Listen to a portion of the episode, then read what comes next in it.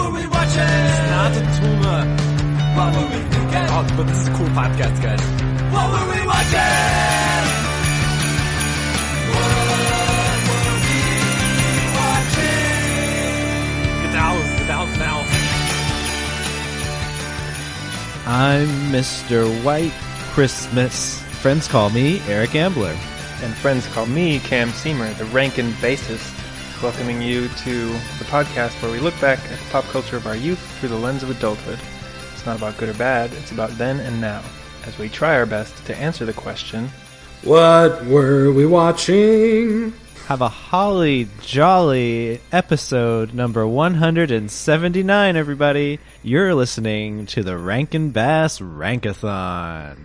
It's stop motion season, folks. Hell yeah. We're following up uh, our Nightmare Before Christmas episode with some more stop motion magic. Yeah, we've handcrafted this episode for you, and we really mean it this time because uh, this isn't a, a spin off, I guess, of our regular winter Wonderthon, where we would take a look at different short clips or TV episodes that had a holiday theme, and instead focusing on the very famous, very beloved Rankin Bass animated holiday classics. Yes, and there are 19 Christmas or Christmas adjacent Rankin Bass shorts. So the way that I determined, you know, which ones to talk about, because I could only I could only really wrangle Eric into four. I don't think you were going to let me do all 19. so what I did was I, I went to the internet and I found as many like semi-official blogs or websites that ranked all all the shorts and aggregated all those and averaged out the tops. And the four that we're going to talk about were the top four. I can read off the the rest of the Rankin Basses real Well, quick. bef- before you do that, I realize we haven't introduced our very special yeah. guest officially. Yeah. He was with us last year for the Santa Claus, and the year before that at Winter Wonderthon 2018. He's become a holiday tradition in and of himself. We welcome back Mr. Nate Tapp. Happy birthday! I was really waiting for somebody to place the hat on my head. What's up, guys? He's alive. We did it. It's magic. Merry Christmas. Or Yes. Rankmas, I guess. Merry Ranksmas. Rankmas. Merry Tapmas. That's what this holiday should be. Ho, ho, ho. Well, we're glad you are back for your your eighth go around, and you had just joined us in Oz. So welcome to this new fantasy world of elemental wizards and fantastical beings. There's no place like home for the holidays. Yeah, Brian was on that episode, and he already got a, a, a bracket episode earlier, so we thought it'd be fair to give you a, a similar style episode where we, we just rank a bunch of things. You know, in, in many ways, I feel like Brian and I are one and the same. So, That's that's true and also false. So it's hot and cold. What are you gonna do? It's a duality of the holiday. Fun fact Eric and I were the best men at those respective weddings. There's a lot of Ooh. mirroring going on. Yeah. Uh, right. Yeah, Cam, tell us about these Rankin Basses. yeah, we're going to talk about the top four, but the, the rest of the 15 that we're not going to talk about, I actually watched them all. I, f- I filled in all the gaps in my Rankin Bass history. Mm-hmm. So I'm going to give you my ranking of the rest of them real quick. Starting with number 19, The Cricket on the Hearth. Just shoddy animation, story didn't really do much for me, uh, but mostly like the animation was kind of just lame. Uh, drummer, Little Drummer Boy, Book Two, number 18, boring. Number 17, The First Christmas, the story of the first Christmas snow. Another kind of just boring church setting. It's like Terrible I don't know. title. It's not like Je- Jesus isn't like making snow angels or something like this. It's about a blind kid that learns to see. I don't know. Number 16, Santa Baby. Exclamation point. Uh, it's just a little too modern for my tastes. Number 15, Little Drummer Boy. I appreciate the biblical setting there. That's kind of a cool, like, Middle Eastern setting. Uh, same with number 14, Nestor the Long Eared Christmas Donkey. Also goes back to the birth of Jesus, but has a fun, wacky animal protagonist. That's what the Bible Which is why it gets the edge. Yeah. Yeah, that's what the Bible was missing. Next is Twa- Twas the Night Before Christmas. That one's okay. Uh, it's about a mouse and, you know, follows the poem kind of roughly. Then we have number 12, Rudolph's Shiny New Year, which isn't really Christmas. It's more of a New Year's thing, but and there's some cool world building in terms of like New Year's mythology. but I also feel like it doesn't follow its own world building rules, so that's why it kind of is lower on the list for me. Number 11, Pinocchio's Christmas. Solid. Number 10, Rudolph and Frosty's Christmas in July, which is like end game for this Rankin Bass universe. It's got Rudolph, Frosty, Frosty's family, the clauses, it's like everybody. But it loses points because it's set in July, so it's not that Christmassy. That's my criteria. um, number nine, The Life and Adventures of Santa Claus, which is real wacky. Uh, it's an L. Frank Baum, speaking of Oz, story. Ooh. And it's very high fantasy. It's like barely Christmassy, but it's so weird and mythical that it's kind of cool. Awesome. Number eight, Leprechaun's Christmas Gold. I just like the idea of leprechauns being involved in Christmas. Also awesome. Yeah. Number seven, Frosty's Winter Wonderland. That's that's pretty much like a straight sequel to Frosty, uh, and that's where he finds his wife, Crystal. And then number six, Jack Frost. Some real cool world building there. Also not that Christmassy. It does have a Christmas song, but that's more of a Groundhog Day movie. It's mind blowing. Um, and the villain's really fun. He's like a this like Russian guy that has talks to like steampunk robots. uh, and then number five, just out of the list, The Stingiest Man in Town, which is a 2D animation Christmas Carol with uh, Walter Matthau as Scrooge, and it's pretty great. I just love Christmas Carol, so it's a decent rendition of that story.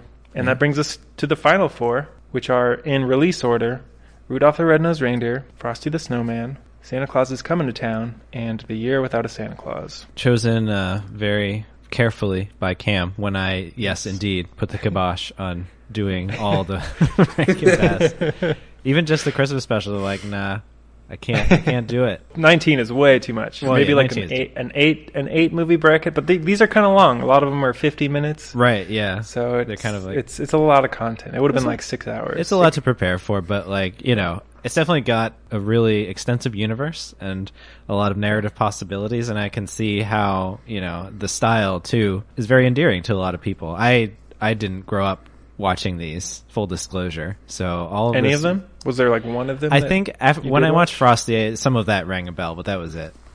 Okay, okay. How about you, Nate? So we, I feel like they were on CBS all the time, like every year. I may be making that up, but in our household, Rudolph the Red-Nosed Reindeer was like a yearly thing, and all the other ones definitely popped up uh, occasionally and and multiple times throughout our childhood. But Rudolph the Red-Nosed Reindeer was always the mainstay. We'll see how it fares against those others. Yeah, I grew up with most of these. Rudolph and Frosty, especially, were I think ones that even my parents saw as kids. At least my dad. He quotes them a lot around Christmas time. And I was always a big fan of Santa Claus is Coming to Town. And I think Year Without a Santa Claus is the one I was least familiar with going into this. Even though I know I know like songs from it because famously in Batman and Robin, Mr. Freeze forces his henchmen to sing the Snow Miser song. so I, kn- I knew like pieces of it, but I wasn't sure if I'd ever seen it all the way through until now. And now the cycle is complete, truly complete in your Yeah. case, Cam. You could Yeah. you could write a book. You could be the ranking Rankin Bass expert. The ranking Rankin Bass boss. Yeah. Just toss in like the last unicorn and the Hobbit, and you know you got all Yeah. your bases covered. I got to see like Easter bunnies coming to town, and And you but did I'm almost there. You did watch Return to Oz, didn't you? yeah, the original original. The Rankin uh, Bass Return to Oz. That was the first Rankin Bass special ever, I think, or at least short thing. guys. I'm going cross-eyed. This is too much. Yeah, there's a lot of The streams are are converging. the end of the podcast is nigh. too much mythology. All right, let's rein it in. Yeah, we got to rank these before it gets too and let's late. get ranking. And before we can do that, though, we got to remind people what happened in these four classic Christmas specials. So, Cam, why don't you hit us with that Rankin Bass four way recap? Spoilers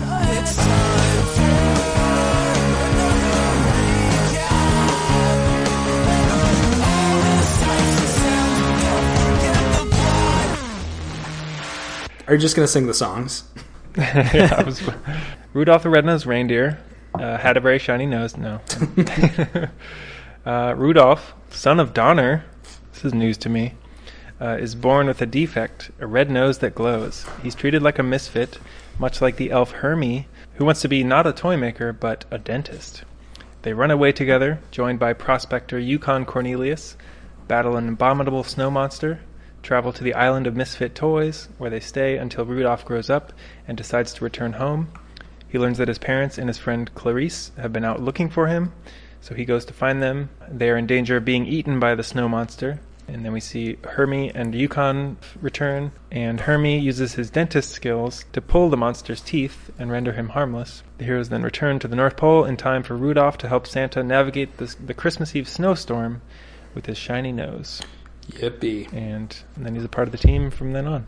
So that's Rudolph. And in Frosty, some kids build a snowman, name him Frosty. Nearby, the bumbling magician Professor Hinkle throws away his top hat in frustration, which finds its way to the children. They put it on Frosty, and he magically comes to life. Hinkle finds the children with his hat and demands to have it back, but they argue it belongs to Frosty now. They go around the town having fun uh, until Frosty senses the temperature going up.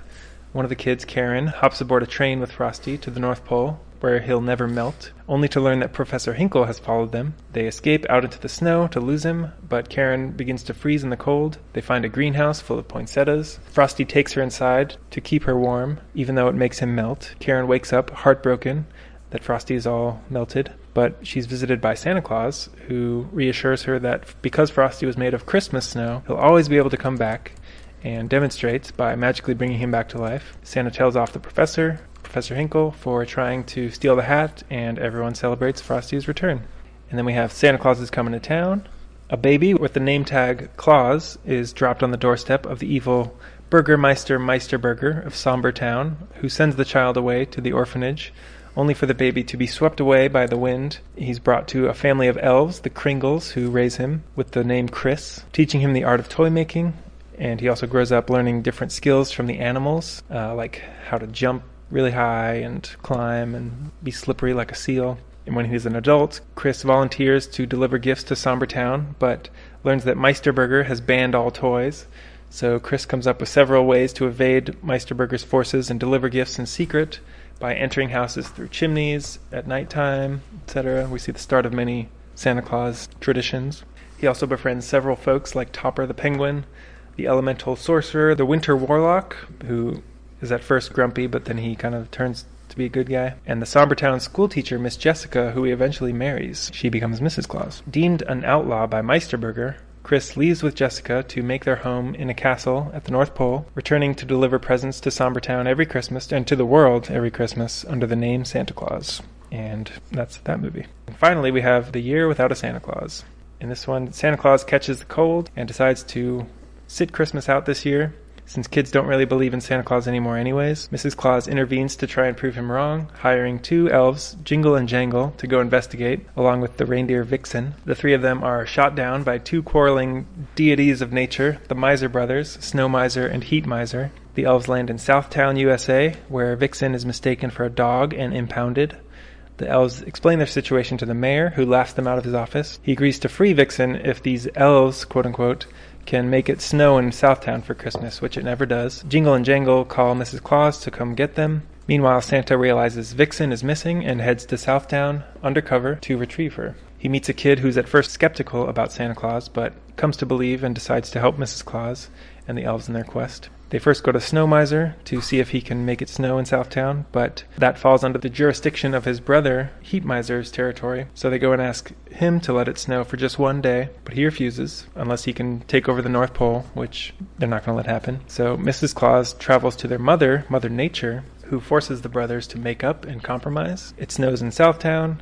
Santa Claus reco- receives letters from all over the world about how blue Christmas would be without him. So he decides to suit up and deliver presents after all. And that was almost the year without a Santa Claus. And that's those are our four specials. And so the idea of this Rankin Bass Rankathon, the format of this episode is we're going to attack these specials from a lot of different criteria. We're going to rank them through a lot of different lenses. And since we just recapped, why don't we all rank the story element of these four specials. How do you guys feel about and without going into like specific individual characters cuz that'll come later. What do you guys think about the writing of these these four, the plotting, the jokes? What do you guys think? Uh, one of my favorite parts about this was that, and this really mostly happened with Rudolph and Frosty. Uh, actually, even uh, Santa Claus is coming to town. When whole lines from the script and pieces of dialogue were just like lyrics from the songs.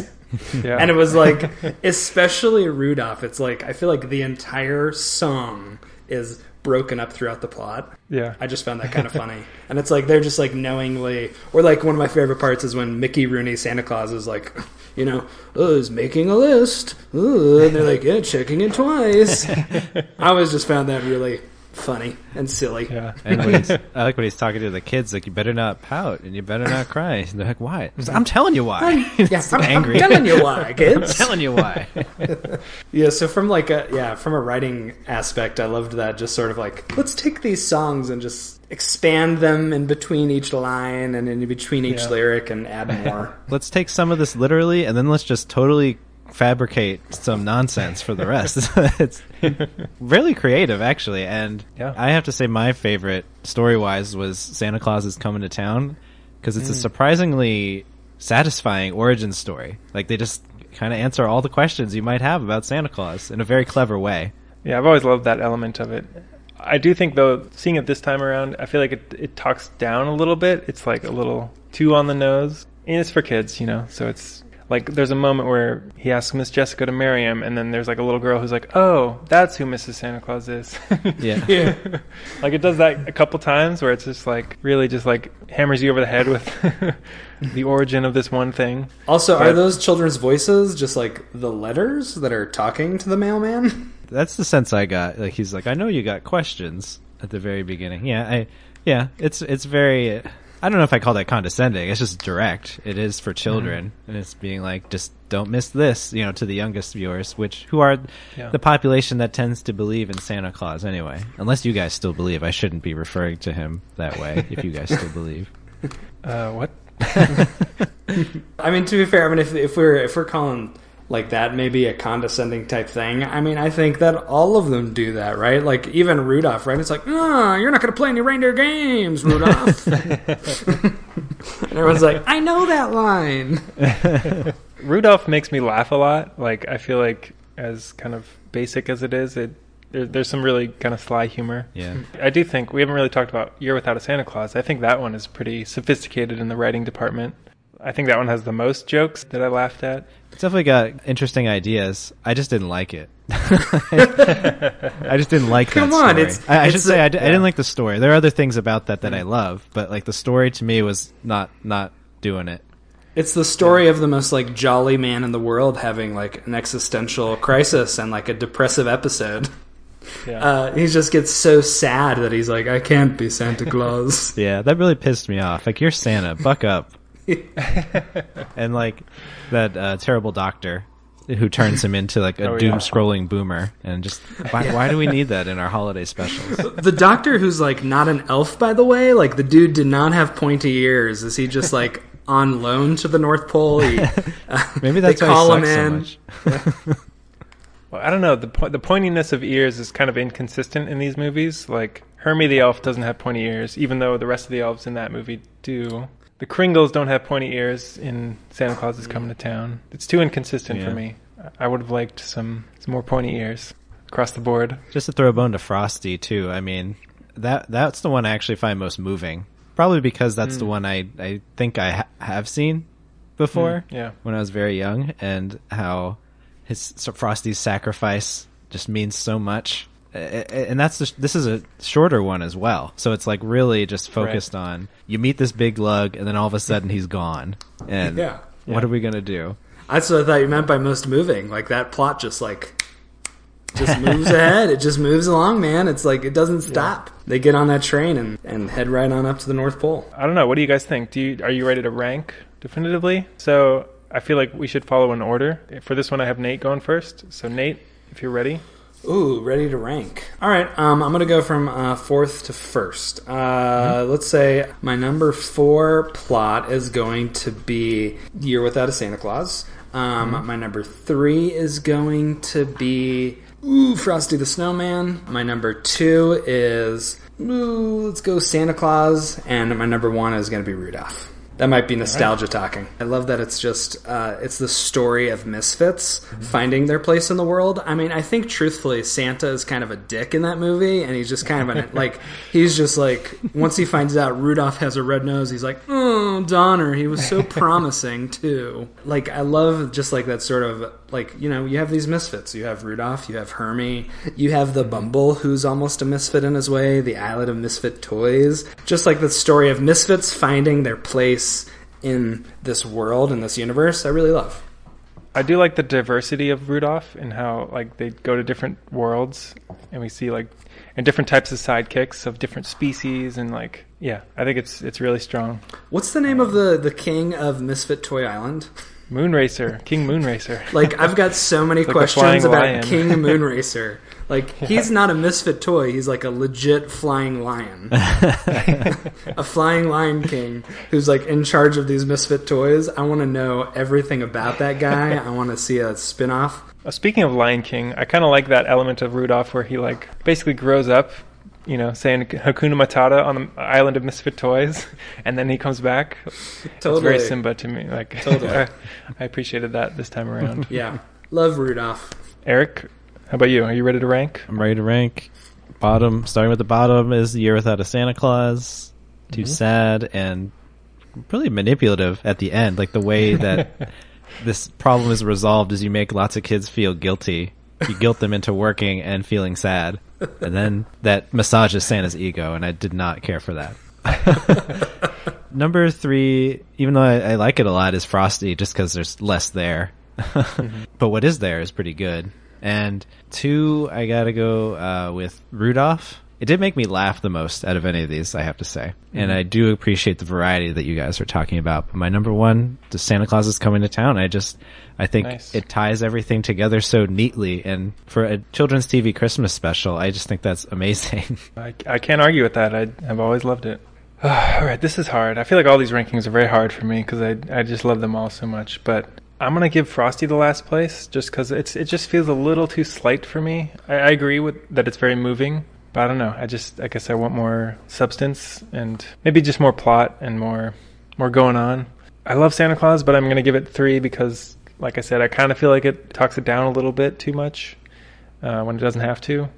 I like Rudolph for the diversity for number two, but I'm gonna throw a bone to Year Without a Santa Claus because I just I love the jokes. I feel like it's kind of the most like knowing and like sophisticated and adult that comes with a more like cynical Santa perhaps. But to me, it's really funny, and we'll talk more about characters later. But uh, Fair enough. Yeah, that makes sense. I I think the um the ending of Santa Claus is coming to town kind of has the response to that cynicism. I think it handles that a lot better than Year Without a Santa Claus. Just like saying, well, you know, all these things may be true. You know, like this, Christmas is overwhelming, and Christmas it it doesn't mean that other people aren't suffering. But isn't it nice just to believe in Santa Claus and have a little bit of joy in your life? It takes a positive spin instead of like, oh, look how sad everyone is if we don't believe in Santa.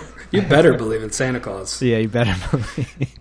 I mean, I don't. I, ooh, we're gonna we'll probably talk about this later in the soundtrack, but yeah, the manipulative nature totally comes around in that kitchen scene in that poor kid's house. but we'll talk about that later. yeah. Yes, but in the meantime, our our average ranking, if we combine all three of our rankings for the story, our collective ranking: number four, Frosty; number three, Year Without a Santa Claus; number two, Santa Claus is coming to town; number one is Rudolph. So Rudolph starting strong. I'm All right. cute, says Rudolph. Uh, says you. Uh, I am too. all right, so our next category is going to be aesthetic. So let's let's think about just the the overall aesthetic of all these movies. Uh, we should note that Frosty is traditional 2D animation, whereas everything else is stop motion. So we can take that into account. But what do you guys think of the aesthetic of these four films? Which ones appeal to you? Which ones appeal to you less? I'm a fan of the stop motion more so than the animation. I found myself while watching Frosty kind of just wishing that it was stop motion. I would love to see a stop motion Frosty, which you do in the sequel. Yeah, Christmas in July. Christmas in July, um, and he Uh, looks and pretty it's- and awesome. it's great. He kicks ass. I do like this. I do like the 2D here, though. I feel like it's real clean. It's it feels ahead of its time I agree. for being you know 69. I feel like it's it looks pretty damn good. I almost had to like stop watching it and double check to make sure it was the correct Frosty the Snowman because I'm like, this does not look that like it's. al- It almost looks like a Flash animation, and I mean that as a compliment. Like it, it is that smooth and bright, and the designs of stuff like uh, Frosty is iconic, and Hocus Pocus the rabbit I think would be s- Oh, yeah. something completely different in stop motion. You couldn't pull it off the same way. True, true. But I mean, there's there's such charm to that stop motion style. It's probably the biggest reason, in my opinion, that these specials have endured. I don't know. It's it's just so warm and nostalgic, and they look like toy little toys. And what Yeah. better way to you know get filled with the Christmas feeling than having all these toys come to life and reenact Christmas scenes? Yeah, I, lo- I mean, even even the I think y y they're totally warm, right? And they're even like so fuzzy, uh, especially in, in Rudolph the Red-Nosed Reindeer. They're all just these little like fuzzy plushes, and they've like I don't know, they just seem like they would be fun to play with, and I really dig that. If I if I were to knock one, even though it's the most recent one, I feel like Year Without a Santa Claus. Like there are stretches where it's just not Christmassy enough for me. Like you know, you have Southtown, which is a sunny town that where it doesn't snow. Uh, so already, you know, that's not very Christmassy looking. I don't like Mother Nature's design at all. I think she's not a very appealing. Just, a, just She's an just- old lady gardener. Yeah, just a With a woman huge, like, long nose. when her children are so like awesomely designed. Yeah. Oh, and I love I love their domains, especially Heat Miser's got a cool like hellish headquarters. Uh, that's cool. And I love I gotta say I love Santa's summertime outfit or Southtown gigs. Totally. I Dapper. really love that outfit on Santa. his, his hat is freaking amazing. He's got like a bowler hat. Um, but yeah, and then Santa Claus is coming to town. Uh, you know, a lot of it's like kind of period piece. You got like an old sort of, I don't know, medieval. Is it medieval? When would you date? It's it That seems movie. more like Um, you know late 19th century, early 20th. yeah, It's Yeah, I, I do enjoy that area. concept of like the anti-Christmas is this joyless Prussian military barracks. you know, this like Yeah. like an army outpost almost. It's so somber and and bleak. if we're talking about aesthetics, uh, in uh, Santa Claus is coming to town, Jessica's little like '70s acid dream solo is Oh, freaking yeah. amazing. Yeah, that's crazy. That's like that's kind of a little bit more frosty in tone. Yeah. because frosty has those like psychedelic colors at times. Yeah, definitely. Um, as far as like set pieces, I feel like they all do a really good job with set. Um, I will say Rudolph often feels like it was all just done on the exact same like, you know, eight foot by eight foot set with like the same little mountains in the background and and there's like a chase In the best way, though. In the best way. like they do good they use it pretty well right and there's like the chase scenes are going through there but it's just it's all lots of it is just kind of the snowy tundra whereas we get a lot of cooler kind of set pieces elsewhere um, so i kind of appreciate the aesthetic of, Yeah. of that I kind of like the simplicity of Rudolph, though. It's like the quaintest, and like we mentioned, the story. It's very diverse in story, but it's also very diverse visually. We see a lot of different types of creatures, and uh, I don't know. I love those trees. I love I love those rolling snowy hills. Sam the Snowman. Like, there's just a lot to appreciate. Like, I feel like I could remove any frame of Rudolph and like frame it on the wall, and it'd be great. I think also the the leveling up of the technical aspects is very apparent. And like by the time you get to Year Without a Santa Claus there's all these cool camera moves and you know like how they do that sort of moments when like the camera's moving and the stop motion is also characters are also still moving. It's like wow that's got to be tough to pull off. What was the year difference between rudolph and year without a santa claus? 10 years. So it goes uh, Rudolph is 64, Frosty 69, Santa Claus 70, Year Without a Santa Claus is 74. yeah So 64 to 74. yeah it shows so they yeah they they get more and more skilled at using this animagic process as the years go by totally Are we ready to rank? Eric, you can go first. Uh, four. I have to go with Frosty, even though I I still like it. It's just a different animal, I guess. Maybe if we were comparing it to more 2D animated ones, it would rank higher. But it's Rankin Bass, baby, and that just means stop motion to me. So Frosty's four. Rudolph is three, just because it is a little jank. It is a little like the earliest version, which has its own charm. I agree. Second is Santa Claus is coming to town, Hmm. and first is Year Without a Santa Claus. Just Oh, you like that that level up? yeah, man, give me that modern mastery and all like the different environments, the different characters. Like I don't fault them for making it a little less Christmassy because I'm sure they're tired of just filming everything Yeah. against the snowy white backdrop ev- all the time. Sure. And and it is fun to see them branch out with the with the mythology. You know, going into Mother Nature's territory and Heat miser. towns that The where misers. Yeah. The misers. Yeah. it's great. But for the reasons I, I said, I feel like it's it's it's kind of my least favorite. I, I just want it to be. I want it to feel more Christmassy. And actually, I'm just gonna go release order. Uh, I think Rudolph is the best, and then I, I like Frosty. I, I think it's real nice animation, and it's just a little more cheery than the somber town tones of Santa Claus. And then Year Without is my last, just because I needed to be more Christmassy. Uh, okay, uh, I'm gonna stand with Eric for a little bit here. Uh, Frosty is gonna be my number four. Like Eric said, Rankin and Bass, man. I need, I want my stop motion animation. I get that. Uh, my number three is also gonna be Rudolph the Red-Nosed Reindeer. Uh, Jankin and Bass, that whole jankiness to it, I think is is is important Oh, there. The jank is what's good. I love the jank. I, I mean, I appreciate I appreciate jank, but right now uh, I'm gonna say jank you, but now. Uh, uh, my number, Janks, but no janks. my number two, Thanksgiving is My- over, guys. Come on, it's Christmas. Uh, my number two uh, is going to be Year Without a Santa Claus here. I dig it. I love the locales. I love uh, the, the colorfulness of it all. Um, I really enjoy that. But there's just something about Santa Claus is coming to town. It feels like that sort of like traditional Dickensian, uh, sooty, you know, orphan children Santa story, Christmas story that I desire and I just want so much. And I love that. I think it, they do a great job with that. Nice. All right. So we have our next batch of rankings for the aesthetic. Uh, last place is Frosty. Tied is Year Without a Santa Claus and Rudolph. First place is Santa Claus is Coming to Town. Ooh, better watch out. Don't tell me what to do.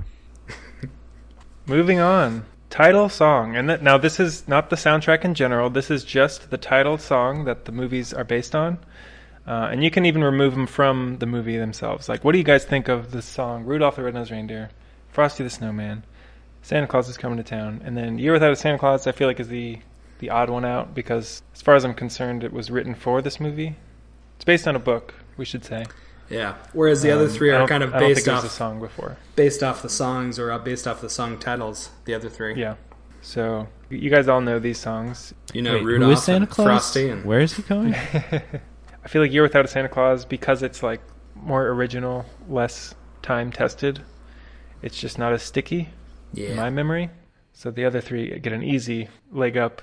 Agreed. Uh, as far as the other three go, I mean, Rudolph and Frosty are both absolute classics. Um, you know, I've been singing those for a very, very long time, um, since like elementary school recital performances. Like those are just, you know, that's that's kind of how they roll. And Santa Claus is coming to town though is is it isn't quite as quote unquote kid friendly as the other two, but uh, a classic in its own right. An amazing song. I like that one in the movie Elf. That's like the song that like gets everyone to get back into the Christmas spirit. That makes sense because I feel like Santa Claus coming to town is the most exciting part of Christmas. It's exciting. Secular Christmas. Yeah. yeah, it's it's what you anticipate. It's what the whole. It's the reason for the season. Some might say. Yeah. Yeah, The I mean, my child, my you know, my three and a half year old is already talking about Santa Claus coming to town. This is like And- the first year where I feel like he's actually legitimately excited about this. And has he said a single word about Jesus? I think not. we actually have a little like nativity scene sitting on our table, and he often like during dinner is playing little scenes with uh, Jesus and the angels, or as he calls them, the flying guys. uh, and they're all freaking hilarious, man. They're the they're the funniest little so non biblical scenes you've ever seen in your life. Yeah, I'm, pic- I'm picturing a lot of Avengers style adventures. Exactly. Wait, can I ask you guys a question about Rudolph the Red-Nosed Reindeer? So you know that like that song kind of developed. I feel like at least when I was singing it as a kid, sort of like that call and response style, right? Oh, the background vocals. The background vocals. yes, I was going to bring this up too. I'm just curious to know like what your background vocals are. I feel like most of them are pretty similar. Mm-hmm. Why don't you sing it for us, and then we'll do the background vocals. Okay, That we know. Okay, I'll, I'll also sing mine as well. Rudolph the red-nosed reindeer. Reindeer. Yeah, I said it too. Had a very shiny nose, Like a like light a bulb. light bulb. Like a light bulb, yeah. Uh, uh, and if you ever saw it, saw it, Alright. you would even say it glows like a flashlight. Like a flashlight, yeah. We just said like Yeah. a light bulb again. We were not creative. Oh, ah. all of the other reindeer. Reindeer. Reindeer. You used to laugh and call him names Like like, Pinocchio. Pinocchio. Like Pinocchio. They never let poor Rudolph, Rudolph. Rudolph, Rudolph. join in any reindeer games like Monopoly. Like like Monopoly. Wow, damn, this is like all very similar. Then one foggy Christmas Eve, Santa came to say, "Ho ho ho." I feel like that was lesser known, but I remember distinctly my brother made up his own and introduced me to that. So it was Santa came to say in his underwear. Oh, I've definitely heard that one too in the past. Oh, really? yeah. I thought he made it up. That's an older brother Maybe you move didn't. right there. yeah. Uh, then I guess we off with your nose so bright, won't you guide our sleigh tonight? Then how the reindeer loved him. Loved him. I loved him as I shouted out with glee. Yippee. Yippee! Yippee. Yeah. Yeah. Quote Anakin. Yeah. Rudolph the red-nosed reindeer. Reindeer. Reindeer. You'll go down in history. Like, Like George John Washington. Elway. John John Elway. Elway. Ooh, that's very that's very regional. That was our, that was our regional original bit. That's funny. okay, so we all said the same thing. So mine was like George Washington at the end. Yeah. What was yours, Eric? Like George Washington. You know, that was one. Um, and then I think as soon as the Broncos started winning the Super Bowl, uh, John Elway started being peppered in through our school, and that just stuck forever. It's like South Park. Nice. yeah. All right. Well, that answers that question. Thanks, guys. This is this is good like forensic anthropology we've been doing here. Yeah. I'm I'm no Burl Ives. You're close though. Let's be fair. What? You've never seen a talking snowman before? Well, that was a little Seinfeld, but that's okay. All right, I'm gonna I'm gonna just go ahead and rank. So my number four, Year Without a Santa Claus, just just not as memorable. Uh, I feel like Rudolph maybe is just a little little too simple, a little too kiddish for for my taste. So number three, I feel like yeah, Santa Claus, very exciting. I like Santa Claus for number two, but for some reason I feel like just Frosty is so simple, quaint, magical but in a way that like anyone can experience like anyone can build a snowman. Anyone can have like their snowman come to life and i like that element of frosty. And i don't know the, the hook is so good. Uh, my favorite rendition is by fiona apple. She does a real good real good frosty the snowman. Recommended. Thumpity thump thump. is that part of the original song or is that something that this movie added with because of the rabbit I remember thumpity thumps, but I don't know. Yeah, I've only ever heard of a thumpity thump. I but I couldn't tell you. Being Yeah. born after 1969, if that existed beforehand. Well, I'm gonna go ahead and rank. Uh, yeah, number four is gonna be "Year Without a Santa Claus." Um, no shade, it's just not a song I know or remember. It is fun because I feel like it's kind of like cheeky, where it's like we didn't have a Santa Claus and it was the worst year ever. Uh, I mean, I'll give Shirley Booth some props later because I love Shirley Booth. uh, my number three is gonna be Frosty the Snowman, um, for the reason that uh, Rudolph was your number three. Just you know, I mean, it's it's just a simple little kid little story. I dig it, Yeah. but it's fun.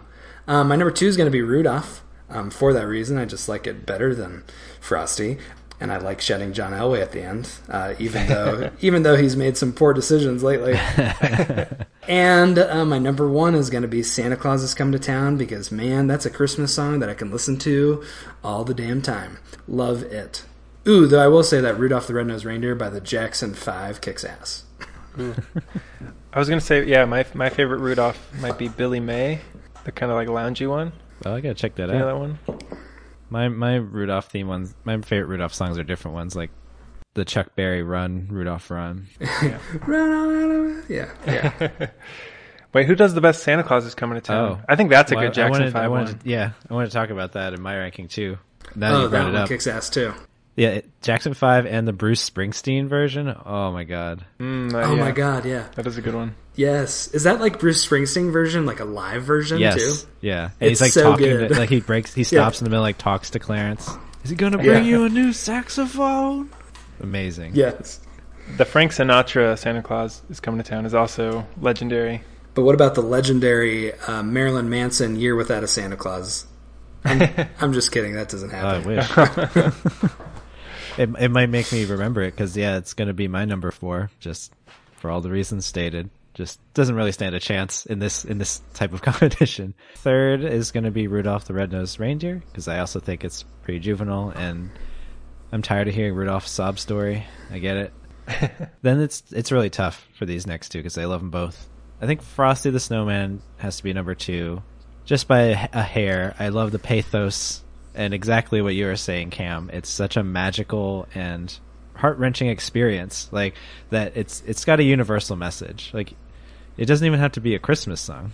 It could just be, I had something, I lost it, but what when it was here, I, I that's the the idea that I created made it alive, and I can I can do that whenever I want. I have that power, and um and I, I will take that with me into my life. But then Santa Claus is coming to town is just a dope song about Santa Claus and how he's coming to town. Yeah. Which we can all agree kicks ass. yeah, it just Oh, yeah. just the I love like the the mixture of like excitement and fear, the paranoia and the the glee that's mixed into this song. it's and it's it's just like makes you feel like a kid, like like all the best Christmas songs should. It just you know, you feel silly in a good way. Well, there we have it. Our average ranks number four, Year Without a Santa Claus. Number three, Rudolph. Number two, Frosty. And number one, Santa Claus is coming to town. Yes, he is. Better watch out. But now that we've got the individual songs out of the way, let's talk about the overall soundtracks for these four specials. There's a handful of songs with each film, except for Frosty, which I feel like might give it a disadvantage. But you could also, I, I would also say you, you could argue the opposite, how it's stronger for rallying around one song in particular. The movie is the song. The movie is the song. It does have like, well, we don't know if it adds the thumpity thumps. it could, uh, but it also has like a, s- a fun sad rendition when things are sad Oh, in the yeah. middle. Yeah. I like that, switching it up a little bit. But with Rudolph, the songs we have are "Jingle Jingle Jingle," "We Are Santa's Elves," "There's Always Tomorrow," "We're a Couple of Misfits," "Silver and Gold," "The Most Wonderful Day of the Year," "Holly Jolly Christmas," and the title track, which we've talked about, Rudolph. Uh, Santa Claus is coming to town. First toy makers to the king. Then we have no more toy makers to the king. And then be prepared to pay. Put one foot in front of the other. My world is beginning today. Wedding song and Santa Claus is coming to town. Year Without a Santa Claus has the title track. And then I could be Santa Claus. I believe in Santa Claus. And then it's gonna snow right here in Dixie. And then we have the Snow Miser and the Heat Heat Miser song, which are kind of two songs in one. Blue Christmas, and then here comes Santa Claus. So That's a lot of tunage. Yep. there's a lot of yeah, a lot of music. Full disclosure, this was the hardest thing for me to rank. Mm-hmm. I'm still not quite sure where I where I land, but I feel like I, I have to knock some of them for for having songs that aren't Christmassy at all. Yeah, Santa, if you- if you just, Santa like, Claus is them- coming to town. yeah, my world is beginning today is is not very Christmassy. One foot in front of the other is a banger, but it's not Christmassy.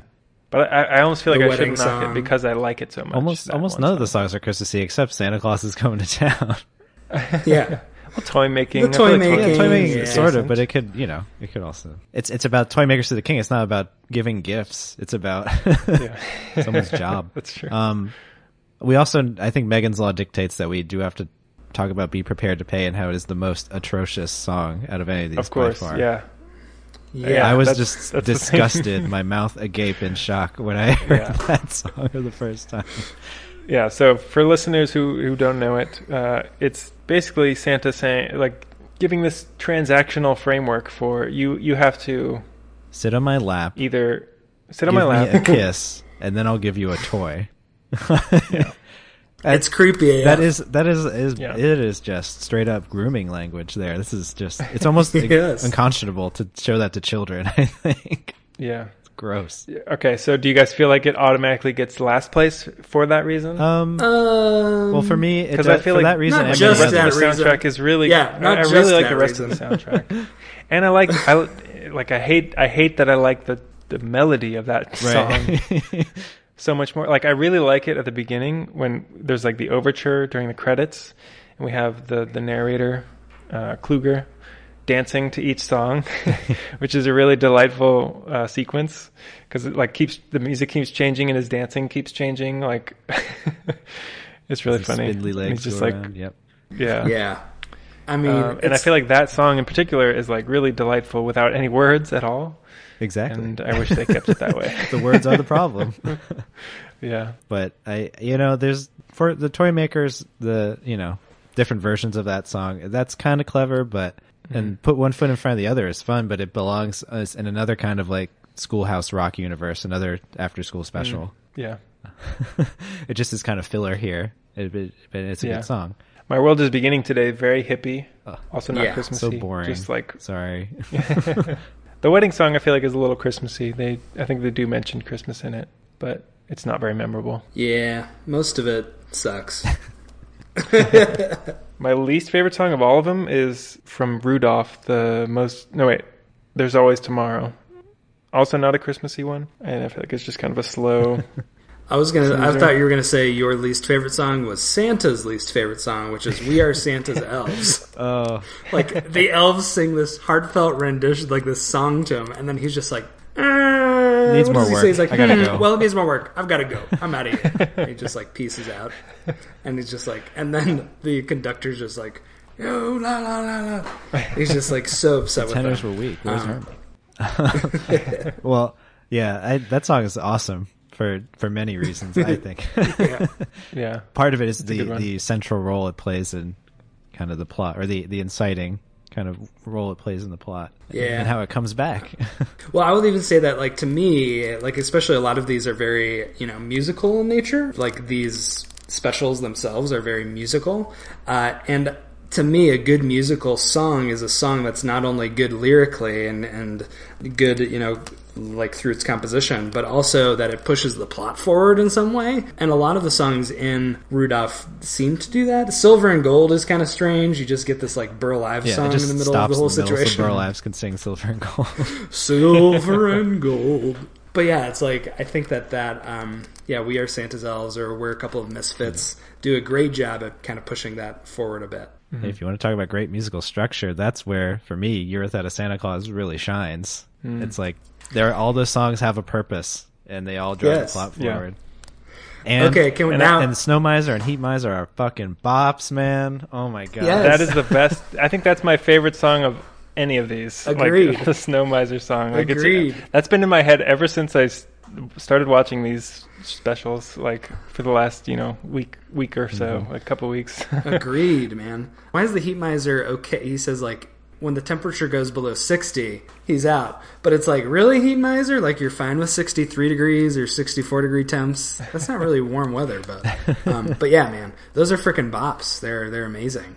I mentioned earlier, but the total manipulative uh, kitchen scene, I believe in Santa Claus, where you have like Santa singing and then the dad singing about it and like singing Santa's words as like you get Santa lip syncing it in his flashback, and then the kid like crying at the end and everyone's just in tears.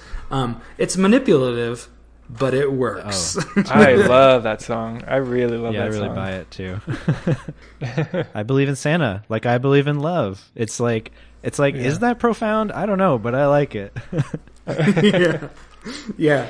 Uh, and then Shirley Booth and I Could Be Santa Claus. Like, that song's awesome, yeah. too. oh man, yeah. It made me think that the the special was going to be about that, which made me disappointed. Yeah, I wish it was Yes. more about that too. Yeah. I want that spin-off so much. Yeah, not to not to like show my cards or anything, but yeah, that soundtrack kicks ass. And uh, give it up also for Blue Christmas, which I think is not one that's as well known uh, as a Christmas standard. Like you know, some people are into the Elvis version and stuff. You, you'll see it pop up on some playlists, but not that often because it is kind of melancholy. But it's a good it's a good COVID Christmas song. yeah, and I just I just like it a lot. I think it's a very pretty song. I feel like that movie is is a pretty good COVID Christmas movie. Year That's- without a that's Santa true. Claus.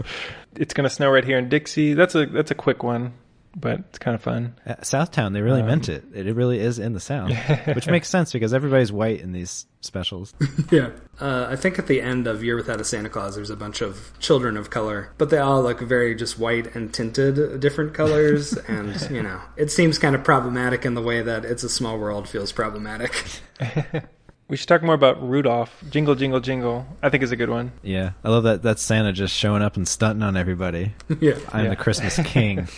We're a couple of misfits, a little too like bratty, kitty to me. But I still I like I like the melodies. It's just like the irritating voices that I'm not as big a fan of. And then anything Burl Ives sings, even if it's if, even if even if it stops this the plot in its tracks, is is delightful because it's Burl Ives. Can we just, like, stop this podcast in the middle of it and just have Burl Ives singing Silver and Gold? Most wonderful day of the year is kind of a snoozer though that the the toys sing, in my opinion. The Misfit toys. I don't even remember it, so I'll take your word for it. Yeah. It's a slow one. I'm ready to rank, man. These are. Rank Nate. Uh, ranking? ranking. Um, this one feels pretty simple. It's going to go Santa Claus is Coming to Town, number four. Man, this is where it gets tough. Number three, uh, Rudolph the Red-Nosed Reindeer. I dig it. They're great. They're fantastic songs. Um, Frosty is just going to get the edge here with the number two because it's just you know it's so simple and again those renditions are great and the the the movie is the song the medium is the message uh, and then year without a santa claus kicks so much ass number one I'm mostly in agreement. I feel like it pains me because I really do love Santa Claus soundtrack, but I have to cancel the Be Prepared to Pay song. Uh, and I also feel like it has the most non-Christmas songs, so just by default it has to go last. But I still like I like the good ones on there, and I just wish they kept the words out of Be Prepared. Anyways, I'm gonna give Frosty number three. I like it as you know the main track, but I just want a little bit more. I want a little more to my soundtrack, and that's why I like Rudolph for number two because I feel like, especially the overture, like when you hear like all the songs like in one overture, just like, man, this is such a Christmassy soundtrack. But I agree, Year Without a Santa Claus, number one, Snow Miser, Heat Miser just pulls it to the top for me, and several other fun tracks too. But th- they get me with that Snow Miser song. mm-hmm Those those horns, those bombastic horns. Come on, sing. It's just, yeah. I mean, we could talk about this in any one of these ranking categories, really, but it's funny just to see the progression from Rudolph to Without Santa Claus, just like existing in different cultural universes. Like, if you think about Yeah. what was happening in the world in '64 and then in '74, it's really striking. I am with Nate. I have the same rank. Santa Claus is coming to town is last for all the reasons we've said.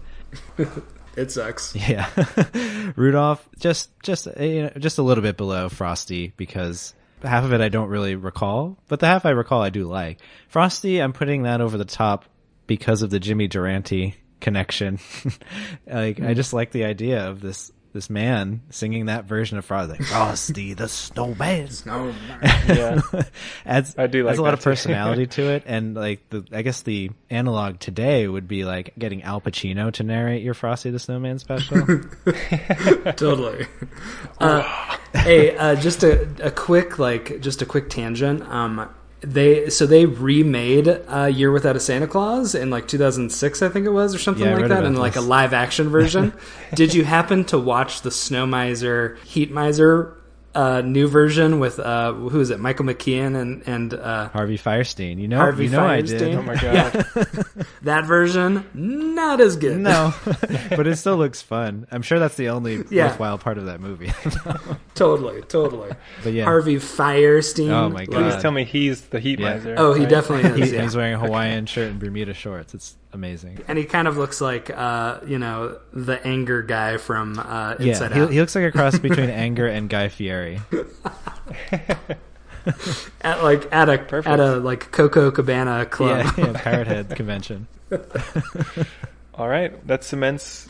I think you guys have the the same as the average ranking, which is four Santa, three Rudolph, two Frosty, and one Year Without a Santa Claus. Which brings us to our next criterion. Let us rank the protagonists of each short. Mm. So we got Rudolph, the character, Frosty, the character, Santa Claus, the character, And we agree, Mrs. Claus is the protagonist. or at least should have been, Yeah. Yeah, or at least I feel should like have it- heavily been more part of it. it kind it kind of like loses the thread. Yeah, but she's But great, I but I feel like, and she's she's the narrator, so I feel like it's her it's her story. so charming and grandmotherly. Though I like, I love. I think Shirley Booth's Mrs. Claus. I think is she's great. She's fantastic. The other three definitely feel more protagonisty than than her, um, which would maybe be my only knock against her. But yeah, I mean, how, how could you not love any of these four characters? They're amazing and so endearing. Speaking of deering, I'm I, I I will say I'm not the biggest Rudolph fan. Like Rudolph the the deer. the nose is very annoying. The sound of it when it when it shines. Um, and I feel like you know he's he's got his like nose plugged up, which makes him kind of talk in that annoying voice. Yeah, he's, he's he's kind of grating. I feel like there's like a grating quality to Rudolph uh, sonically. He's kind of the least in- interesting part of his own special. Oh yeah, give me a Yukon Cornelius movie every day, please, because he's my favorite character from that movie. He's also your doppelganger. Yeah. Yes, Which is not to say that Rudolph isn't important, you know. You know, you gotta have Yeah. the the straight man, Oh, as yeah. it were. I just don't find him that interesting. Whereas Frosty, I love that big dumb lug. oh yeah, Oh yeah. oh yeah. And I the- feel like he reminds me of Rocky from the Rocky Nice. movies. He's kind of just like like like the dumb lug who's like not not the smartest, but he's just got so much Pure heart. Yeah. Can I just say that, like, I remember growing up, my sister and I used to have this, like, running joke in our family where we would always just be like, Happy birthday! but, like, for the longest time, and maybe even until I just watched, rewatched Frosty, I did not remember that it was from Frosty, and for some reason I was connecting it to, like, Gus Gus from Cinderella. It's similar, similar voice. Yes, exactly. But yeah, like that. Uh, like Jackie Vernon's performance as Frosty is is so good. He is really that kind of big old dumb brute. yeah. And like problems, his problems don't even uh, like feel like problems to him. He just kind of is like, yeah, whatever. Like, hey, do you have money for that train ticket? He's like, no, I don't have any money. And that just like, completely baffles the ticket taker to the point where he has to like stop working. Like, no money. What? Wait, that whole that whole sequence, like whoever was in the Foley booth or whatever for like the sound effects for that sequence is I don't even know having a seizure because it's just like and it goes on for like 15 Yeah. seconds and it happens twice twice uh sorry i just love Yeah, that that's moment great. so much no money I like the line when he's like, um, he's, he's talking about like being brought to life, and he's like, "What a nice thing to happen to a nice guy like me." You just want to give him a hug. he's also selfless. He gives his life to save Karen, Yeah. the little girl. Again, he's like, aren't you going to melt? He's like, just a little. Who cares? yeah. he's like, I could, I could lose Yeah. some weight. yeah oh man Heart of gold. Love him. but how about that mickey rooney I go back and forth on him, honestly. just in general or in the movie Oh yeah, just yeah, you know, in life. No, I, as Santa Claus, like I kind of, I, I almost like him better as the older Santa Claus in Year Without a Santa Claus. Well, we'll talk about we'll talk about Santas. We Right, still have right. Santas. We're, we're isolating Santa, the protagonist here, but we're going to talk about Santas later. But that's the thing. Like I, I think You, you, can know talk his about him later. his kind of positivity and his eagerness is is both a strength of that movie, but also kind of cloying at times and like kind of over it. Hmm. There's a there's one line reading I really like where he just kind of like he just like throws himself into every word of it. Where I think he's talking to the kids. Are they talking about how toys are outlawed or something? He's like, "That's the silliest thing I ever heard." Like the part where he is like going down chimneys, he gets a little too giddy. It become it makes me start mm. worrying about Santa Claus. yeah oh, i don't know what it is oh, like I'm not sure why, but like when I was in high school, it was like kind of a thing that I that I made it that I hated Mickey Rooney so much. but I can't understand why or like I don't even like as far as I know when I think back to like in high school, I feel like I would only really truly know Mickey Rooney from um, Phantom of the Megaplex, the Disney Channel original movie, um, and it's like like that is the movie, or like for some reason I would always make fun of Mickey Rooney. Well, he is the most abhorrently racist part of Breakfast at Tiffany's. Yes, yes, I didn't see that until much later. Yeah. So It's upsetting. That's pretty bad. Um, yeah, Much like the song that he Yeah. sings about trading kisses for toys. problematic Mickey Rooney. he's but he is great in that Simpsons cameo as uh in the Radioactive Man movie where he plays he, he's like the replacement to play Fallout Boy after Bart fails. Jiminy Jillikers, Jiminy Jillikers. That's right. and of course a, a million movies with Judy Garland, but who cares? You're old. But he is like we do get like Santa Claus from birth to old age, and that's kind of Yeah, fun. it's a he's fun definitely a strong It's like protagonist. Yeah. That's for sure. yeah, yeah, totally. Doe-eyed and he's, he's very fully fully formed, fleshed out. And then Mrs. Claus. Yeah, I give her I give her a little more credit, I think, because she also is the one who she, the, the the compromise between the misers is her brainchild. Like we need to figure this out. This really needlessly complicated plan to, to get Santa Yeah. to care again. and she would make a badass Santa Claus. Let's be honest. Oh yeah. She was rocking that suit. I think I'm first for this for this ranking, so I'm gonna I'm gonna kickstart it off right here. Uh, I think Rudolph uh, has to be last for me, just because of the gratingness of of the sound sometimes, and I want to see more of Mrs. Claus. I feel like if we did see her in the Santa suit and like really really taking over as Santa, it would have been much cooler. But because she's just kind of like going around like talking to other people, I feel like I don't know, it's just not as dynamic. But who is dynamic is Santa Claus, who comes to town. My number two. I just love that origin from birth to old age Santa. And I, I get a kick out of Mickey Rooney's line readings, but number one's got to be Frosty, man. Frosty Balboa. I want to see that. Eric? Uh yeah, so I'm kind of tempted to put Rudolph at the bottom, but I got, I think I got to put Mrs. Claus there because there's so much just because of the wasted potential and like they go to all the trouble of giving her that song and then she goes to the window and she's like let's see how this works and they immediately go like hey mrs claus like oh too bad a woman can't be santa claus like oh Yeah, it's a bummer. so rudolph rudolph's three but it's not a strong three i, I don't think he's very interesting at all and part of that is we know the song we know what's going to happen yeah. Santa Claus is two from coming to town. And of course, Frosty, like you said, Cam, he's just so lovable with his heart of gold and his corncob pipe and his button nose, and you just want to love on him. Don't forget Amen. those two eyes made out of coal. You know, I was ranking them in my head before Cam even started talking, and um, it's uh, gonna be the. I'm I'm actually linked up with Eric again, man. Um, Mrs. Claus is a four for me. She's she's great. She's good. When we talk about narrators, uh, which is coming up uh, here in the near future, I'm all about that. But yeah, uh, same reasons above, and let's just say that Frosty kicks ass, and I love Jackie Vernon. He's amazing. A sweep for Frosty. I love it. So our our collective rankings: number four, Mrs. Claus; number three, Rudolph; number two, Santa; number one, Frosty. And speaking of narrators, uh, that's another important part of all the, of these movies because we have such delightful narrators in all four. So in in Rudolph, we've got Sam the Snowman, voiced by Burl Ives, a talking snowman. Jimmy Durante as himself, narrating Frosty, the celebrity Jimmy Durante.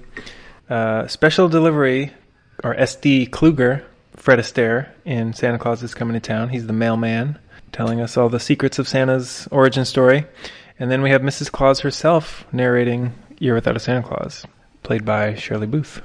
So I feel like right off the bat, Jimmy Durante kind of loses points for being a real person and not like a magical character like the rest That's of them. That's why he gains points for me. Oh yeah. I mean, I'm not. He's I'm not gonna just go crazy, magical. but like, I kind of like that it's just the real person narrating Frosty the Snow. all right, all right. He's the kind of guy you could get a beer with. yeah. And I, I don't know. It's for me. It's, this is like a two horse race because if you look at the many ways that these specials have been referenced and parodied over the years, you either see the snowman or you see the mailman. Mm. That just screams Rankin Bass Christmas magic to me. Yeah, yeah. Elf, Elf Yeah, man. parodies Elf, the yeah, snowman. Yeah, totally. Or maybe not even have parodies. It's just like Yeah. an homage, right? That And- they like Elf's Elf's uh, North Pole is very much a Rankin Bass. it's very much a North Pole. Rudolph North Pole. Yeah. Like it's like totally right. it's Down that to the more costumes. quaint kind of like rolling hills and cute trees. And let's not forget South Park and the Mr. Hanky specials, which use the SD Kluger uh, narrator to kind of Mm. Introduce the concept of Oh, the yeah. Christmas poo. He loves me, I love you. Uh, as far as like just like maybe their cadence or their uh, you know, I just like Burl Ives just has he's got a great voice, man. He's just It's velvety. It's smooth. yeah, it's t- it's velvety, man. It's that smooth velvet voice, man. Uh, it's nice to listen Mm-hmm. to. Uh, I could listen to him talk for for days, and he really feels like he's talking with you. Uh, the audience, he's like reaching out to you. He's pulling the, the Joe Biden and like looking at the camera and, and talking to you, the Yeah. people. I He's got a banjo. Yes, silver and gold. I think I get that conversational tone a little bit more personally from Fred Astaire. Hmm. Burl Ives Yeah. still seems like someone who could narrate the film strips you watch in a classroom, whereas Fred Astaire is like Fred Astaire is mo- a little more like a regular Joe. Can we can we also talk about Fred Astaire's awesome like uh, mail truck with tread and it's like a cool steampunk or something like mail car that can ride in the snow. I like it. And his talking letters. Don't forget don't forget his talking Yeah. sentient letters. And he's friends with all the animals. He's got great dance moves. He does. I do love the dancing. And that, that character design is so great with, there's just something about that freakishly elongated chin, his diamond shaped face. My favorite thing is when he's like he's dancing at the beginning and he like jumps up in the air and like kind of like kicks his legs out like one at a time and he just kind of like freezes in midair. Just really funny to me. Yeah. they had a lot of fun. Yeah. The physicality of that, that character. Yeah. but that grandmotherliness of Shirley Booth. It's good. It's good. I love her Um, voice. she's I so love her sweet. voice. It's like that just Yeah. old lady voice. Just Cute kind of fun lady. and old lady and oh yeah. Can you believe it? Yeah, it's just it's it's she just reminds me of my own grandmother. Um and I love that. Are we ready to rank? Let's rank them. Eric's first. I like them all. Just get, let's, let's say that up Same. front. Fourth is Mrs. Claus. Mm-hmm. I, I, I guess maybe I also am not a huge fan of the narrator being a character in the story. I kind of like it when it's detached and omniscient. Mm. I could see that. I could see that. So, and then, so my number three is Jimmy Durante as himself. nice. I would like to see that in modern Christmas specials every now and then. Number two is Sam the Snowman. Mm. Classic Burl Ives got a rocking goatee on a snowman, which would take a lot of effort if you think about it. to craft facial hair on your snowman. And then SD Kluger, the goat, baby, number one. I love it. Is what I think of when I think of these specials, like not having had a history with them. Yeah. Nate? Again, love them all. Love them all. Uh, Jimmy Durante is going to get my number four. You know, it's just Jimmy Durante. That's just you know, it's it's him doing not his thing. enough. not, a, not not enough for me. Like Cam, I like the I like my mythological, uh, magical people. Uh, my number three is going to be mm, Mrs. Claus. I love her. I love her uh, grandmotherliness. She's you know just so nice and quaint. I would love to see a whole movie dedicated to her. Eric, I think you're right. You know, she's a character narrating the story, which, uh, you know, I do like a little bit of removing the narrator from the story. Uh, I'm to go number two, uh, despite the fact that he sings a good ass song. I'm to go with S.D. Kluger as my number two. Um, he's classic. He's great, but a man, Burl Ives as Sam the Snowman. I love him. I love him. I uh, I have to say I have the same ranking as Nate. Uh, Jimmy Durante, yeah, loses points for not being mythological enough for me. Uh, I agree with you guys on Mrs. Claus. She's a little too part of the story, not distinct enough as a narrator aside from the story. Uh, man, it's really hard because I do love S.D. Kluger, but ultimately I just love the talking snowman with the velvety voice of Burl Ives. I feel like that's just so classic and Christmassy, and it's it's it's just slightly more magical than the mailman who who knows Santa or who you know delivers letters to Santa is the the magic talking snowman. Same reason Frosty was number one. Only one t- magic talking snowman can rule my heart. There's not ro- not enough room. I I love I love a Jackie Vernon narrated uh, Rudolph the Red-Nosed Reindeer. All right, so the official ranking is number four, Frosty. Number three, Year Without a Santa Claus. Number two, Santa Claus is coming to town. And number one, Rudolph. All right, we've talked about heroes, we've talked about narrators. Now let's talk about villains. And I feel like this is maybe a little more amorphous. In Rudolph, we've got the Bumble, definitely the kind of the main villain. But I feel like you could argue that like the head elf is sort of Her- Hermie's villain. He's the one that's kind of like down on him the whole time. We've also got like all the reindeer that make fun of Rudolph as being sort of antagonistic. It's the classic man versus society or reindeer. Versus Yeah, they're not entirely society. villains, but they're they're definitely like they give him a hard time for a while until he proves himself in his usefulness. so that's Rudolph, and they've got Professor Hinkle and Frosty. He's, he's pretty much the only villain there.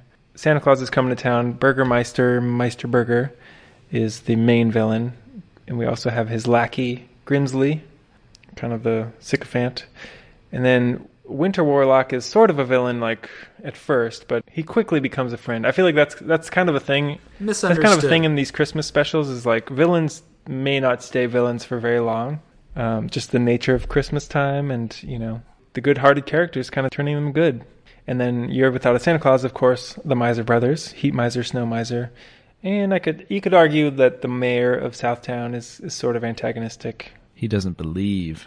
Those are they're our main villains. Yeah, I think Cam, you're right. Is like there's this.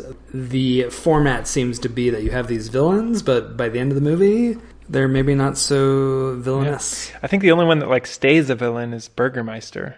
Like we kind of just kind of move away from him. It's like yeah, they died off over over time. And they all died. they died out. Like uh, what? We're, we're like dinosaurs? what are you talking about? Elaborate more, please. But he is a strong villain throughout, and I love this. You know, I do like him as a villain. I like how he keeps like getting tricked into like having fun. Yeah, yeah. Oh yo yo. I love yo-yos, and then he just like someone's like, "Sir, you're playing with the toy." He's like, "Oh yeah, uh, I Just ban a- all toys." yeah, the general It's pretty fun. scapegoating of German people is also pretty Mhm. hilarious. yeah. Oh yeah. Always bad guys. Just look at him though; he is very sour.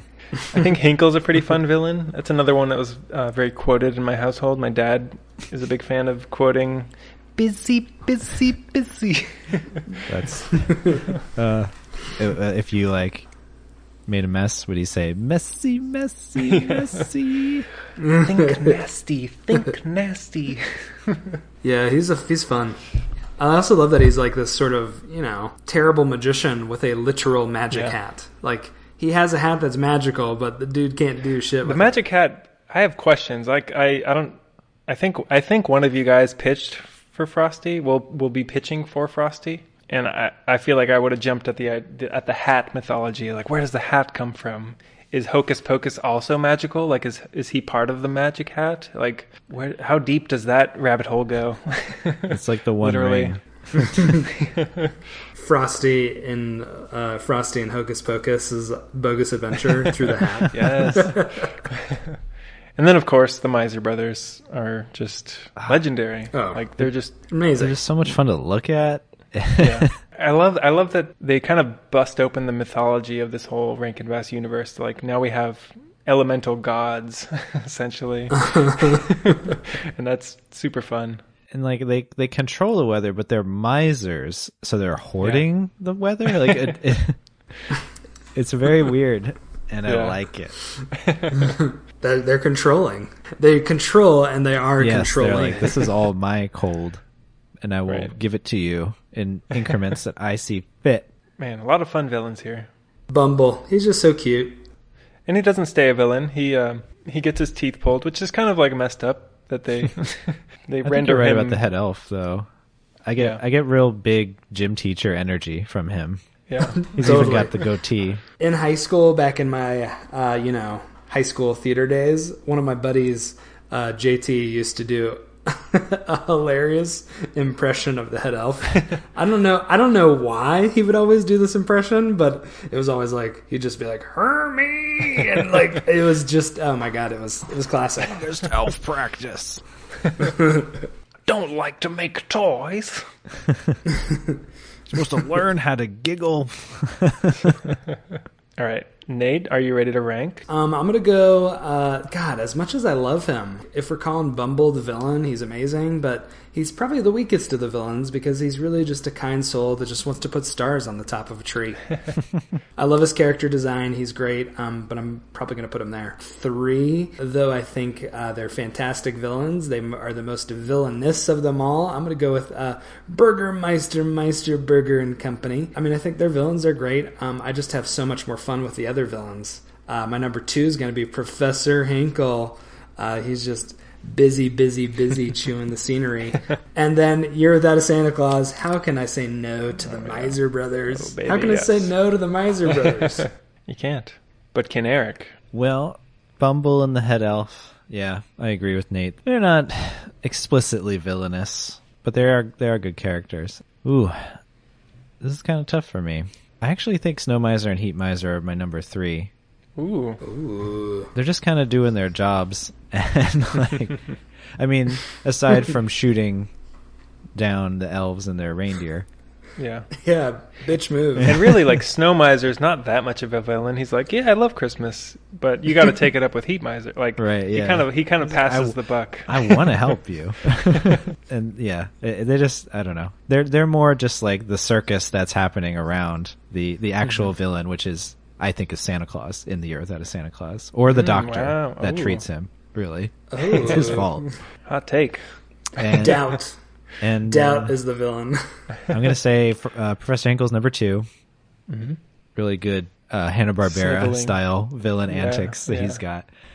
Totally. and Burgermeister Meisterburger. Like just that name alone. What a what a dick. the Boaty McBoatface of the yeah, Rankin exactly. universe. And, and like his his his henchmen are literally like Prussian soldiers. They're just we're just Yeah. supposed to conditioned to think these are bad guys, and uh, and also let it not go without saying that Winter Warlock kind of inspired an iconic villain in Adventure Time. So there you go. oh yeah, oh yeah.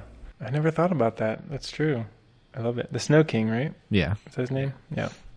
Yeah, I agree with you guys. Bumble, I feel like he he's just he's misunderstood. He's not really a villain, and I feel like the head elf, while he's antagonistic, he's ultimately not like villainous. So I feel like just by default, Rudolph doesn't have the strongest villain. But um, I'm gonna give number three. I love Professor Hinkle, but I feel like he just doesn't measure up to Burgermeister, my number two. I love how just curmudgeonly he is. I love how he gets he continues to get tricked into having fun to his own chagrin. but yeah, I just I got to go with the ham. I got to go with the, the double hams, the the Miser brothers. They're just so iconic. Even if they're not like entirely villainous like all the way through, they're just so much fun and yeah. I don't know. I just Give- like mythologically, I think they're just so fun and cool, and their song was just the best. So Totally. Give me give me the variety show shenanigans of the Miser Brothers, I, please. I have no problem giving the misers their flowers here. all right. So number four, Rudolph. Number three, Frosty. Two, Santa, and number one, Year. So we've talked about heroes, narrators, villains. Um, now we can talk about supporting cast. So like the sidekicks and the other good guys that uh, make up the casts of these films. You know, with Rudolph, we've got like Yukon Cornelius, Hermie the Elf, Clarice, the Misfit Toys. With Frosty, we've got Karen, we've got Hocus Pocus, and the other kids. Uh, Santa Claus, we've got Topper the Penguin, Winter Warlock, Miss Jessica, and then Year Without a Santa Claus, we've got Jingle and Jangle the elves, Vixen the reindeer, Mother Nature, Iggy the uh, the child who is a doubter at first, and his family. Um, can I just go ahead and say that it's 2020? Karens are abundant. can I just say that my one thought after watching Frosty was like, of course Karen would think that the North Pole would never melt. you know, those damn boomers not believing in global warming. Complaining that it's cold, of course. Yeah. Karen basically. and uh, and she's wearing She she's gets, wearing a she gets to freaking see dress. the manager of the North Pole. Eventually. yeah, I was gonna say Karen gets to bas- basically gets to go see Frosty's manager. Like No, the chick like is wearing Karen. a I like. Karen. I feel Yeah, like she's she's- a yeah, I nice do too. I mean, Hocus Pocus Um, is where it's at, though. Holy moly! I was gonna say the ticket guy, the ticket booth He's funny too. But I laughed a lot at, at Hocus what Hocus Pocus was doing. His reactions to everything. Uh, I mean, if we're uh, just you know talking about Year Without a Santa Claus, if the Miser brothers are the villains and not really side characters, is anybody Yeah. else really that interesting? Yeah, They're it really hurts Yeah. to remove the misers from that equation. Um, yeah, because Jingle Jangle just don't really do it for me. Yeah, they're, they're a little too dumb. I think it is interesting though that they look like Heat Miser and Snow Miser. like they have similar face shapes and like nose structure, and I'm just like, I'm like, are they like a manifestation of these these elves' psychology or something? Like what what's happening there? They they also have some like serious bulk and skull energy. hmm and Vixen's kind of a helpless reindeer. She's not too much of a character, and the humans are kind of lame. They're not Uh, doing, just for the not doing a record, for me. I watched all of these films with Theo, my three and a half year old. Yeah. Um, and his favorite part of Year Without a Santa Claus was Nixon because, and I quote, I was like, Theo, what was your favorite part of the movie? And he goes, the part when they thought he was a dog. so he was a big fan of Nixon, just for the record. Nixon. oh, whoops, not Nixon. that's that's the whiskey talking. I thought for a second your son had made an adorable, you know, malapropism where he just like Nixon the reindeer. Love Nixon. well, I, you know, we're burying the lead here. We have Yeah, we, we have. Yukon Cornelius. Oh, yeah. When you have a character as perfect as Yukon Cornelius, is there any other discussion that is necessary? I don't know. To me, if I were to give like best Academy Award to the supporting actor, it would be Winter from Santa Claus is Coming to Town. He's I'm a big too. fan. It's winter. of Winter. Winter. He's fucking funny, man. He's, he's great. just so like my favorite line is when he's like when they they start flying and he's like, "Oh, I'm not such a loser after all." Yeah. He's the dude's just misunderstood. yeah. I was partial to when he um he, he's convinced that everything's okay. You should leave your home, you know, and and socialize with people. And he ends up at the North Pole, and he's like, "Hmm, I'm crowded, but at least I'm loved." Uh, yeah, the performance there is great. He's fantastic. Back to Rudolph. Does anybody have a favorite misfit toy? you bet I do. Mine's a tie between the cowboy riding an ostrich and the, Yes. water gun that shoots jelly.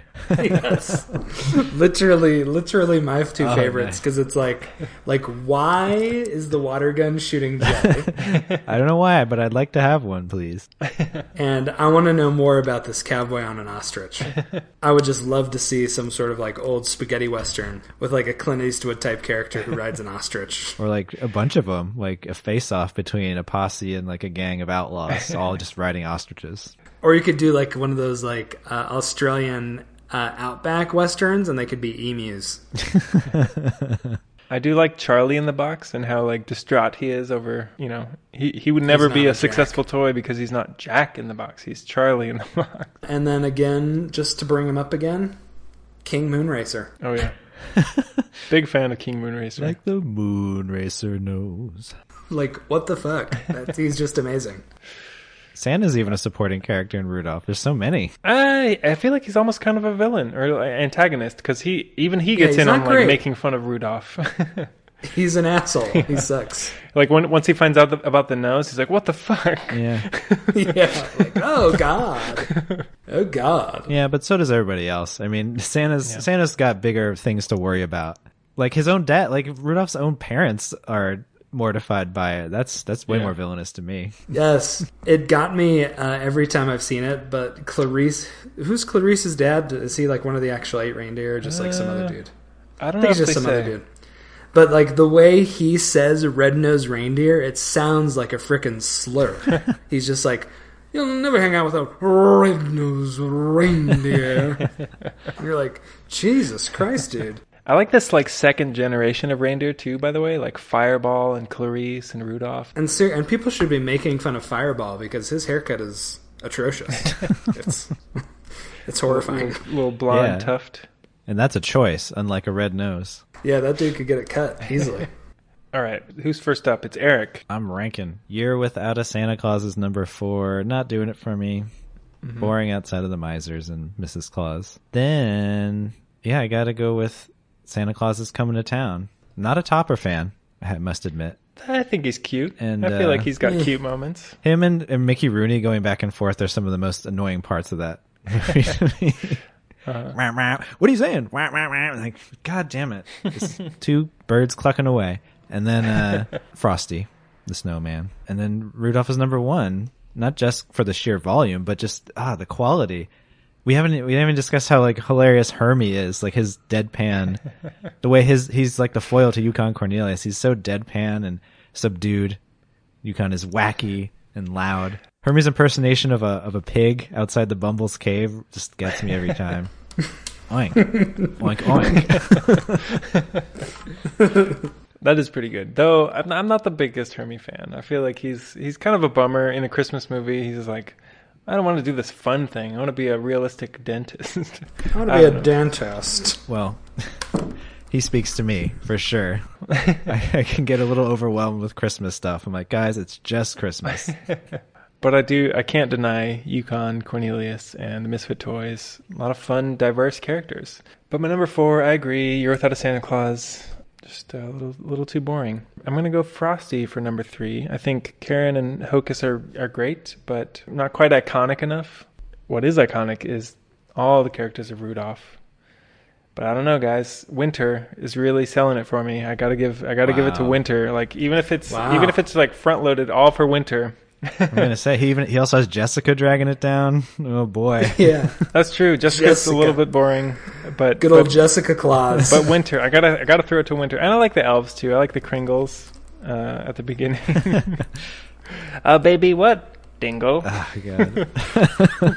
Tingle, I get Tingle, that's, Kringle, that's that's where I'm yelling at my TV. I get the joke. I get it. Jingle, Kringle. Uh, but winter, winter's really what like he- he's worth four sidekicks. So He's pretty rad. He's he makes he truly he truly makes a meal out of his out of his yeah, role. it's a it's a classic glow up. Oh yeah, totally. Um, I want to know more about that actor. I'm gonna go with uh, yeah number four. I have to agree with you. You're without a Santa Claus. Though I really do love the dad, and especially in the I believe in Santa Claus. oh yeah, I don't know, it just tickled me. Um, it was fun. the dad who believes, but the kid who doesn't. Yeah, which also gets into that whole classic frickin' plot hole or like weird paradox of Christmas movies where it's like people don't believe in Santa Claus, and yet the entire world knows that Christmas is canceled because Santa Claus can't do it, and it's like where do these presents come? Whatever. Christmas magic. Uh, my number three is going to be Frosty the Snowman. Um, I love Hocus Pocus, uh, but to me, Hocus Pocus uh, does not outdo Winter Warlock. Winter is amazing, so that's my number two. Uh, Year That of Santa Claus, and number one, yeah, it's a freaking um, treasure trove of supporting characters and Rudolph the Red-Nosed. An embarrassment of riches. It really is. A, a true island of misfit toys. Also, I love the thing that I love, like Yukon Cornelius's whole like throw his pick in the air and gets it in the ground and like taste it. Yeah, what a talent! He can taste for gold and silver. For some reason, that made me think of that one bit from uh, Conan O'Brien show, the late, late night when he was still late night with Conan O'Brien. He had the Walker Texas Ranger lever that would play a random clip of Ro- Walker Texas Ranger. oh yes. And my favorite was always the one where there's it's just like a dialogue free scene. It's Chuck Norris going up to some dirt patch somewhere, picking up some dirt, tasting it, and then saying, "Plane crashed here." that was it. Oh my god. so I think Yukon Cornelius has those same tracking skills. All right, so our collective supporting cast rankings are number four, Year Without a Santa Claus, number three, Frosty, number two, Santa Claus, number one, Rudolph. And now, the moment of truth, we gotta rank the Santa Clauses, y'all. Damn. Santa Claus appears in all four of these specials in some form or another, and we have to determine the difference between them all. So, in Rudolph, we've got Skinny Santa, who, as we alluded to, is kind of a jerk. He gets in on making fun of Rudolph. I'm also kind of annoyed at his relationship with Mrs. Claus in that one. He's he just, he just seems sort of like absent-minded. She's always kind of like Eat, Papa. eat. Like he, he just seems like he his mind is elsewhere, and she has to kind of like rein him in. So we got skinny Santa, and I feel like in Frosty we have what I call warm Santa. The Santa in the greenhouse. He's the one that's like gives the warm wisdom to Karen. Like it's okay, don't worry about Frosty. He's made of Christmas magic snow. He'll come back. He's immortal because of the water cycle. I feel like this Santa is almost like godlike in the way that he, I don't know, is just like very wise. He just shows up. and then we've got origin story Santa in Santa Claus is Coming to Town. Baby Santa up to old Santa. We we see all the stages: young boy, young man, uh, chin strap bearded man, and then full bearded man, and then Amish Santa. And then we've got Year Without a Santa Claus, who's kind of just you know the sick curmudgeon who doesn't want to doesn't want to be Santa this year, and is sort of begrudgingly like along for the ride. Depressed. Santa. Uh, I'm a big fan of that Santa. Wow. I feel like it's Dapper. it's Dapper the funniest Santa. Santa. He's the most fly in terms of dress. I love that outfit, that bowler hat. Just really got it going on for me. Hashtag not my Santa. You're talking about jerks. Yeah, the Rudolph Santa's a jerk, but man, Year Without Santa. Get it together, dude. it's an it's a character arc. He's got a it's you know it's the Luke Skywalker in Last Jedi. He's he's in a dark place, but he he comes to be the legendary. Yeah, but uh, what what figure- is it that he uh, desires? It's not like uh, they talk about it being goodwill, but it's more just like proving to Santa that he's special. Proving to this one person is, is he's special, so he'll keep giving you stuff if you just stroke his ego a little more. That's not what Santa means. Like I, I don't think they understood what they were really going for there. But let's not forget exploitive Santa from Santa Claus is coming from town. Like that's where he started. He started with like saying, "Hey, you sit on my mm. lap, you do these Yeah. things for me, and then I'll bring you some toys." Like that's just who he is. It's the logical progression. I do see that in Santa and coming to town is a little, kind of an outlier because like the rest of it, he's just like, yeah, I'll just help give out these toys. Like I have no ulterior motive. I just want to make people happy. And then that, then that weird song comes along and complicates it, unfortunately. but it is, it is kind of like just the one, it's the fly in the ointment. I think I'm ready. I'm gonna give it to Skinny Santa last. I feel like he's just too antagonistic and distant. and then yeah, I gotta I gotta cancel Mickey Rooney in Santa Claus is coming to town for for the song for the problematic song. And I, I like the wise Santa from Frosty, but I don't know. I gotta go to bat for a year without a Santa Claus because I just love that grumpy like curmudgeon Santa who it has to be talked into Christmas. but I don't know. To, to me, it's just really funny. Like I really like his performance. I think Mickey Rooney shines as that grumpy Santa Claus, and and the outfit, man, a lot for me to love there. it's a great outfit. Uh, you know, my number four is I showed my cards early. It's Rudolph. He's just a he's an asshole, man. Literally, Donner talking about his son says, "I'm sure he'll grow out of it," and Santa just snaps back. Well, let's hope so. Intolerant. Yes, it's freaking intolerant. Santa's, uh, you know, he's he's an asshole. So there's that one. I think I'm going to go with my number three. I'm going to go with Origin Santa, Origin Story Santa. If not just for that one song, kind of creepy, kind of strange. I don't like seeing my Santa without a beard. That was weird for a while. The chin strap. Um, exactly. Amish Santa did not do it for me. Number two is going to be uh, Santa on holiday, though I love the dude's suit. It's freaking amazing. he looked great there, but yeah, he's just whiny. He's Santa. He can't cancel Christmas. That's just not a thing he can or should do. And, uh, you know, just by, I guess, by power of elimination, uh, Frosty Santa is number one. He's in there very briefly, but that dude is. He's Santa. He's just he does Santa things. We should we should note that he's voiced by Paul Frees, who is like the MVP of Rankin Bass. Like I said, I watched all of these Christmas specials. I think Paul Frees is in maybe every single one. I feel like he is like the the standby Rankin Bass guy Nice. in terms of voices. So that's cool. All right, it's time to bring the curve down because Santa on Holiday is the last Santa that I would ever want to meet.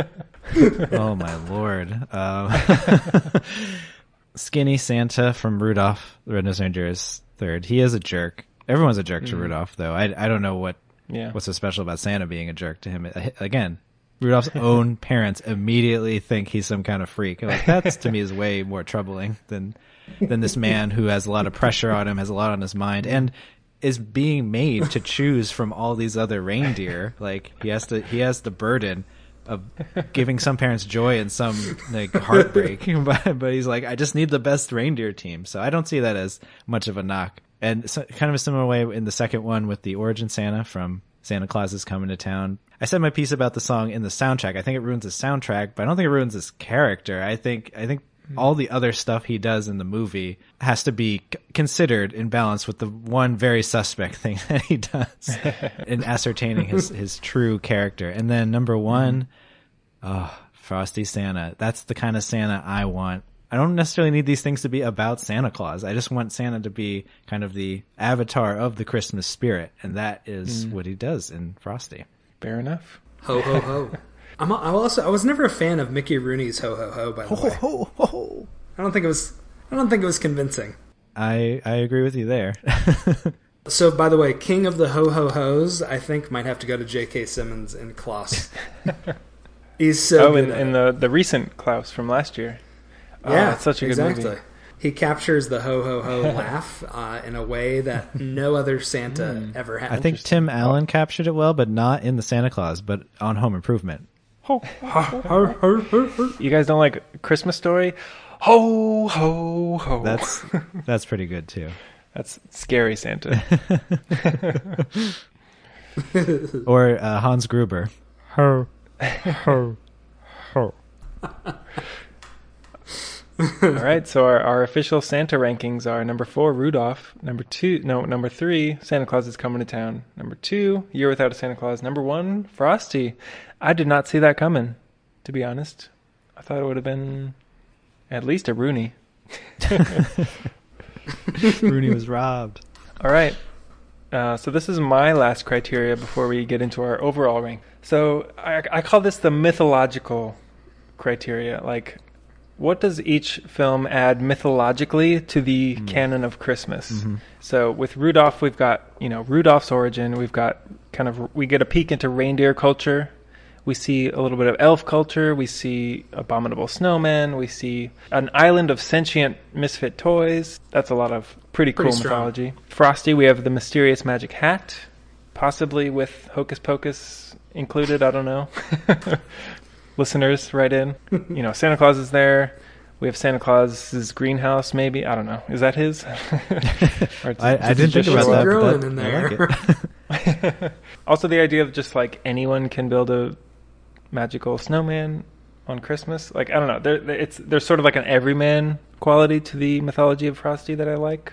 Uh, with Santa Claus is coming to town, we have elf culture, we have the family life of elves, we have the Winter Warlock, which is kind of a cool new elemental addition. We have the origins of so many Santa traditions, like why he comes down the chimney, why he puts things in stockings, how he can like jump long distances and squeeze through chimneys, and yeah, pretty much everything. Uh, a mailman that can like commune with Santa, apparently. It's kind of you know magical. Uh, and then Year Without a Santa Claus, we have you know Mrs. Claus. We, we we don't really get to see her story very much told. Uh, we see how she can like pick up the slack when he's down and out. We also have the the the nature beings, the Miser brothers. You know these elemental deities, and Mother Nature herself being involved in the Christmas mythology. Yeah. So a lot of interesting mythology going on here. But what do you guys deem is is the most important to Christmas?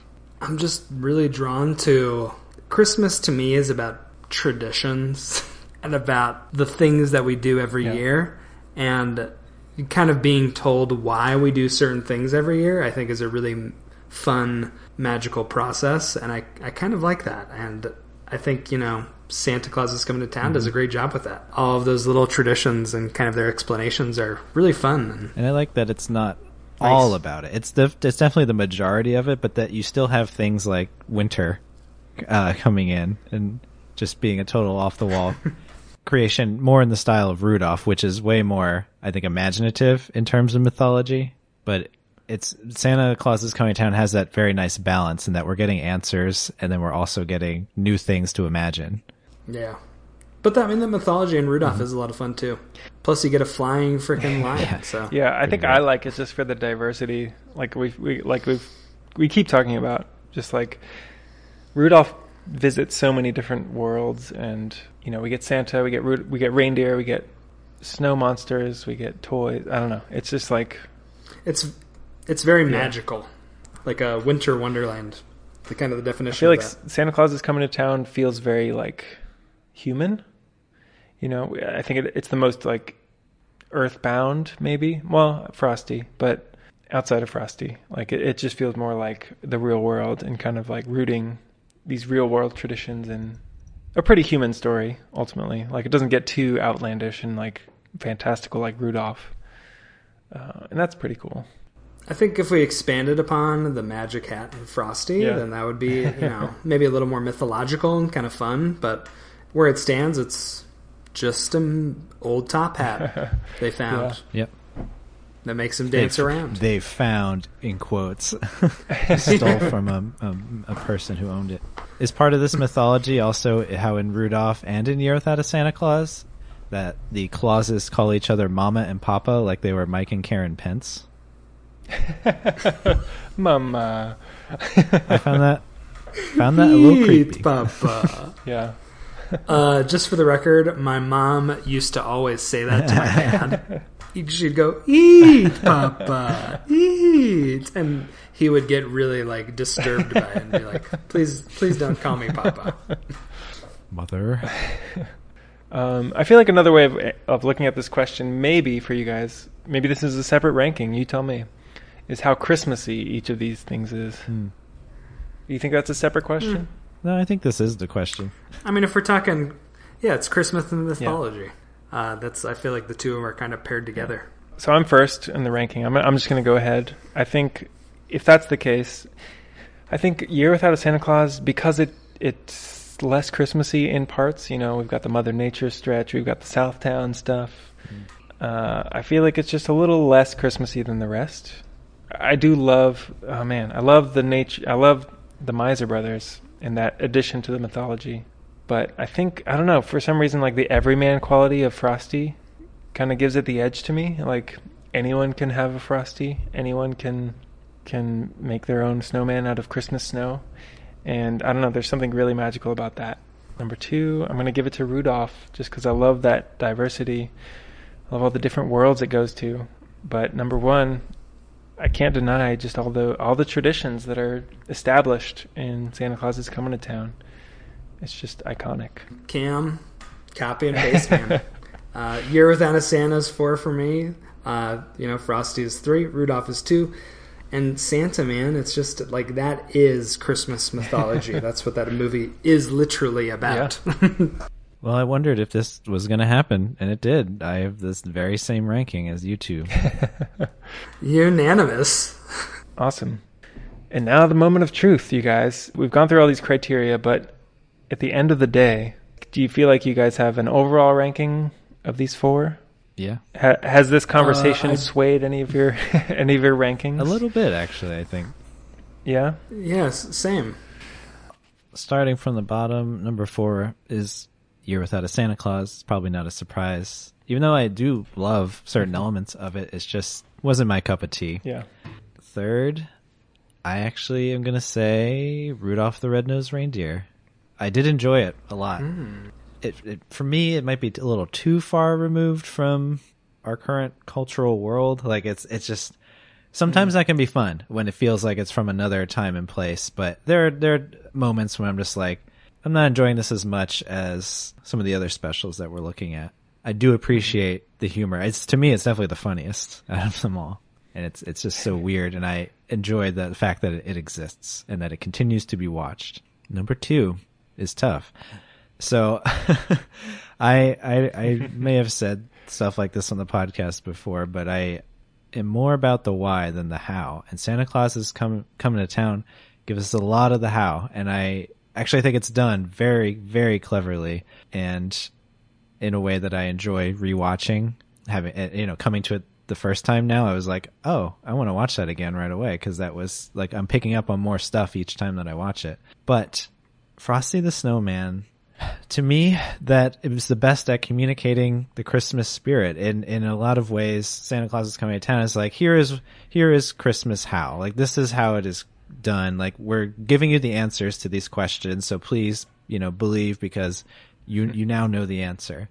Frosty the Snowman is telling you why you should believe. It's telling you that when you imbue things with kindness and purpose and and and grace, you make that grow in the world.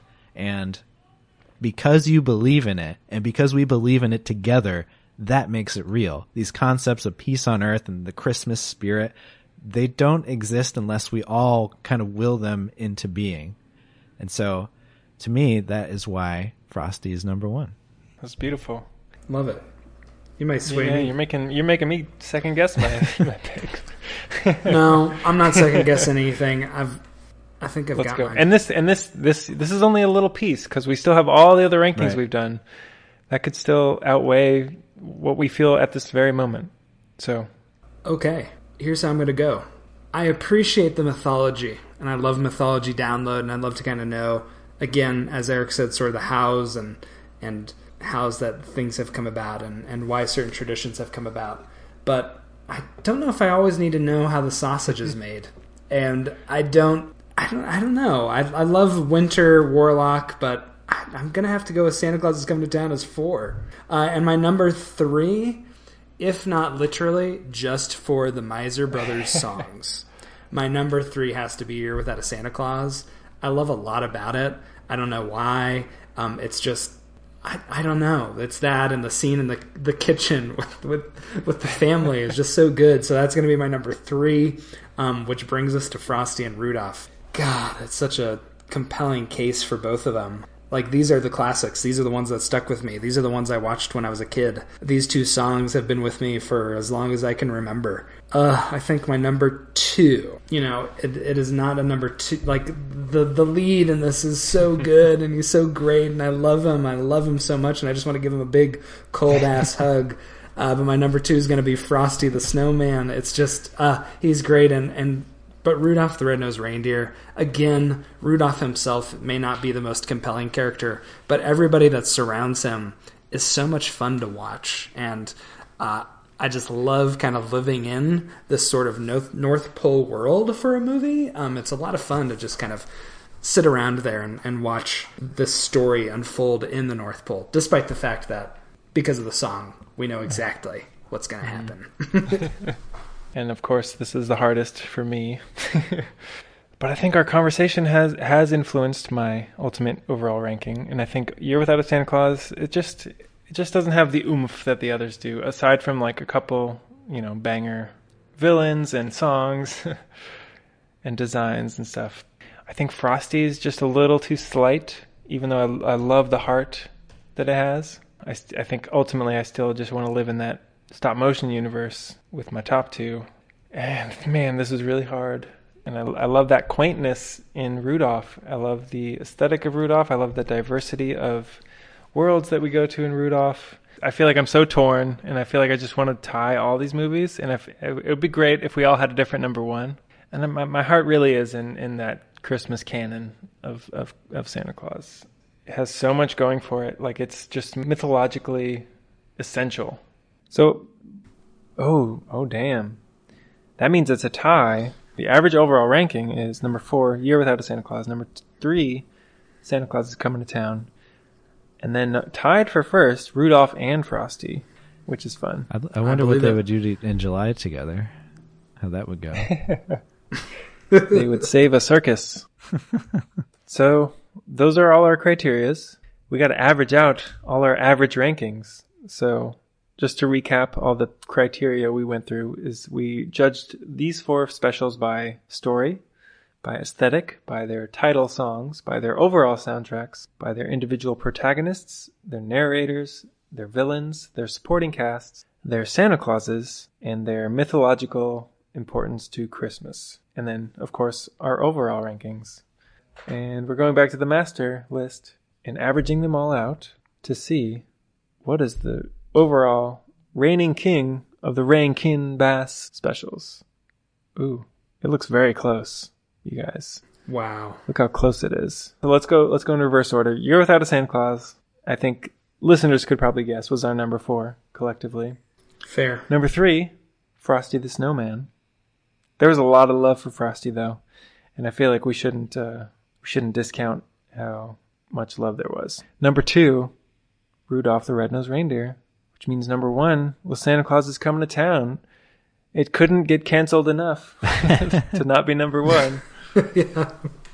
Let's go sit on Santa's lap. We all did it anyway, didn't we?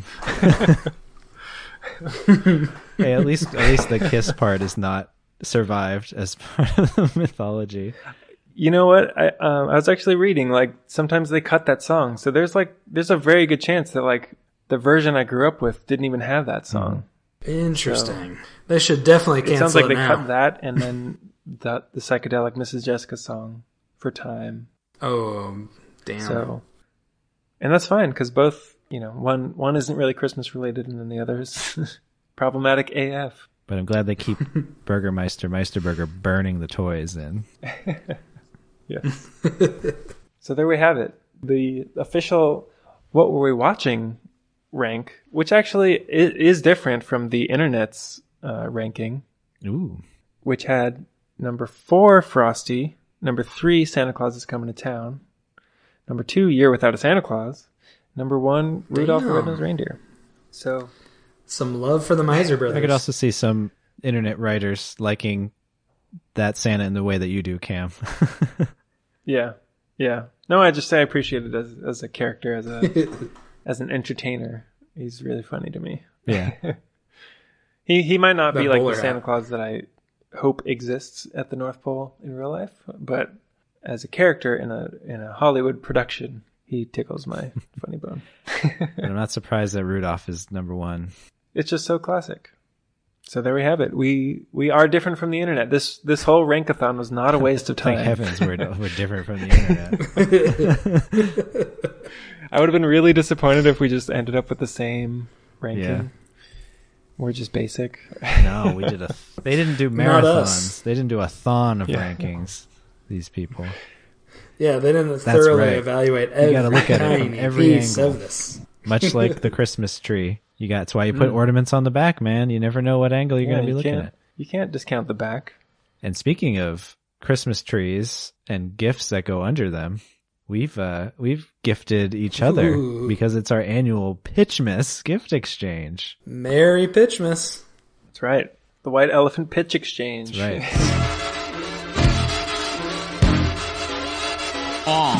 this a game, homie. I'm in for riches. Sequel, prequel, remake. Wanna throw me some pitches for guffin. So what we did was take each of these or three of these specials. We're each building off a different one, and we gifted each other basically the two foils, the two the protagonist and the antagonist. Just coming up with a name that we thought might be fun, uh, fitting into the Rankin Bass universe. No other characteristics, just a name, and we build our pitches around these heroes and villains as a follow up or spin off of one of the specials that we watched for this episode. This will probably make more sense as we get into the Right. pitching, but so like Rudolph the Red-Nosed Reindeer, I don't believe anyone pitched for, correct? You guys don't have Rudolph? No. Yeah. Correct. That was our extra. Nice. So someone pitched for Frosty. Who who was that? That was me. Nate's got Frosty. All right, so Nate got Frosty. That means Eric got, Santa Santa Claus, Claus? is coming to town. and then I had Year Without a Santa Claus. With that said, we can each kind of introduce what we were given, and then we'll hear each other's pitches out. Since Frosty was the first after Rudolph, Nate, why don't you tell us what you were given? Okay. Uh, I drew Frosty, and uh, Cam gave me my protagonist, and my protagonist was Yuki the Yule Kitten. Uh, and Yule cats are part of like Icelandic mythology, uh, Christmas mythology, and uh, they're kind of malevolent uh, animals that are in charge of making sure uh, shepherds collect, uh, I believe, like the fur. Is it called fur? No, cotton from like their sheep and stuff, and The wool? to, to like yeah, wool. There we go. not cotton. Cotton grows on plants. Um, wool uh, to collect the wool from their sheep uh, in order to make sweaters and shit. I guess. Oh my god. Um, uh, and then uh, my my antagonist was given to me by Eric, and the antagonist was the Christmas creep. That's all I was given. Nice. Um, so my pitch starts off with a little tease in a bar, and so we're in this bar, um, just in the town that Frosty took place in, and Professor Hinkle, the magician, is drinking at a bar, and he's getting a little tipsy, tipsy, tipsy, and and he's sitting there talking. He's like, "I'll tell you what, Santa himself gave me this hat, and you know what? It's barely even magic." I've placed it on a million snowmen, and not one of them, not one of them has come to life. I've been bamboozled. How can I be a millionaire magician without any money, money, money? um, and he's drinking this bar, and people are just listening, half listening to him. He takes his drink back to a to a booth and slinks down. And a man walks by, comes to him at this booth. This man in this obnoxiously green and red Christmas sweater. He has a mustache, and he says, "Excuse me, um, Professor. I couldn't help but overhear that you were talking about a, a snowman, a Mister Snowman." And he says, "Yeah, Frosty." And and he says, "Yeah, that's the one." The man smiles creepily. Uh, any chance you can introduce us? I'm I'm a big fan. and Professor's like, I didn't catch your name, and he goes, Oh, you can call me Cece, as in the Christmas creep. Um, and the Christmas creep is an obsessive, misanthropic, mistletoe-loving weirdo uh, who collects Christmas memorabilia um, for reasons that I cannot say on this podcast because they're just too foul. Um, uh, and and he's specifically looking for Frosty's snowman hat because he wants to make inanimate objects come to life. So he sends out one of his minions, uh, Yuki the Yule Kitten, who's a miniature young version of a Yule cat of, of Icelandic lore, raised as a sort of anti Santa to keep villagers in line, yada yada. She, of course, is the protagonist of our story. Uh, without further ado, here's my pitch. Yuki, the Yule cat, was supposed to be real mean. She had sharp claws on her kitten paws, and her eyes were menacing. Yuki, the Yule cat, came from Iceland Isle, they say. She was stolen by the Christmas creep to assist his evil ways. When the creep discovered that Frosty's hat was the real deal, he sent Yuki to take that hat so Christmas he could steal. Oh, Yuki, the Yule Cat, she went along with g- the creep's plan. She infiltrated Frosty's town and befriended that snowman. But Frosty the snowman was a jolly happy soul. With his kind eyes and friendly voice, Yuki's heartstrings he started to pull. Then the creep berated Yuki, cause she hadn't stolen the hat. So he locked her up and robbed Frosty just like that. Yuki, the Yule Cat, knew the kids would all be sad. So she said, I'll run to help Frosty, my hun, and I'll stop being so bad. Ah. Yuki saved Frosty, and the creep was left aghast. Yuki said, Mr. Creep, Frosty is in is the sheet. It's time to put your creepiness in the past. Oh, Biden beat Trump Trump, Biden beat Trump Trump. Yuki is so nice. Biden beat Trump Trump, Biden beat Trump Trump. She returns to the land of ice.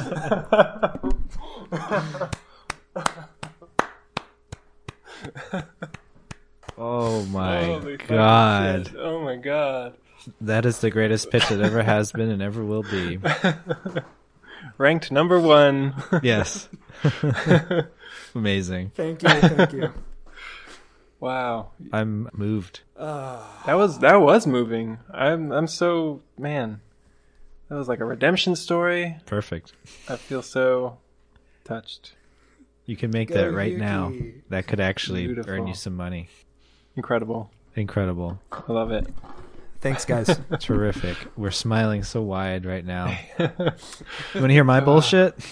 Yes. Let's do it. I can't. I cannot wait. All right. So the basis for my pitch was Santa Claus is coming to town. Nate gave me my hero of the story, and the name he gave me was Robert Frost, the American poet. uh, I got a villain from Cam, and The name he gave me was Princess Prune, the Sour Plum Fairy. so we've got the same narrator from the original, uh, S.D. Kluger, and he's introducing a story about the time that Santa Claus brought joy to the children of Sombertown and what happened after, explaining that among the children who were the first to experience St. Nick's holiday spirit was the hero of this story, Robert Frost. he grew up knowing the joy of Santa bringing toys to this miserable place. Now a young man, Robert is now is an aspiring poet whose work is tinged with the bleakness of his early upbringing, and that isn't finding much success in the new Christmas happy world. Uh, meanwhile, Princess Prune, the sour plum fairy, grows tired of Santa's reindeer grazing on her pickled vegetable crops. And she plots to get back at him by agitating children around the world. She launches an elaborate campaign that's anti sweets, anti joy, anti fun, anti Christmas. And she's doing a good job of convincing parents all around the world that they must raise their kids to eat Brussels sprouts and stay off trampolines in order to grow into healthy adults. the children of the world revolt, understandably. Their acting out causes the naughty list to grow to record breaking length, unmanageable proportions, and a dejected Santa Claus begins to question his efficacy, his purpose even in this world full of naughty children who don't deserve presents. Robert Frost is shocked when his own young nieces and nephews transform into disobedient little shits overnight. Their behavior making Sombertown miserable again. He takes it upon himself to fix things, eventually making an alliance with the Winter Warlock, as well as the Warlock's newfound frenemy, the Pyro Priest. Through the power of rhyme and song, they help children learn to better manage their emotions when things don't go their way. I'm even stealing, I guess, from the misers. but I just want to, I just want a fun song for the Winter Warlock and his new buddy. Still, this isn't enough to address the larger problem in the world being caused by this, the Princess Prune. Um, so Robert Frost realizes that he has to write a poem so popular and so persuasive it'll get kids everywhere to reinvest their faith in Santa's moral judgment.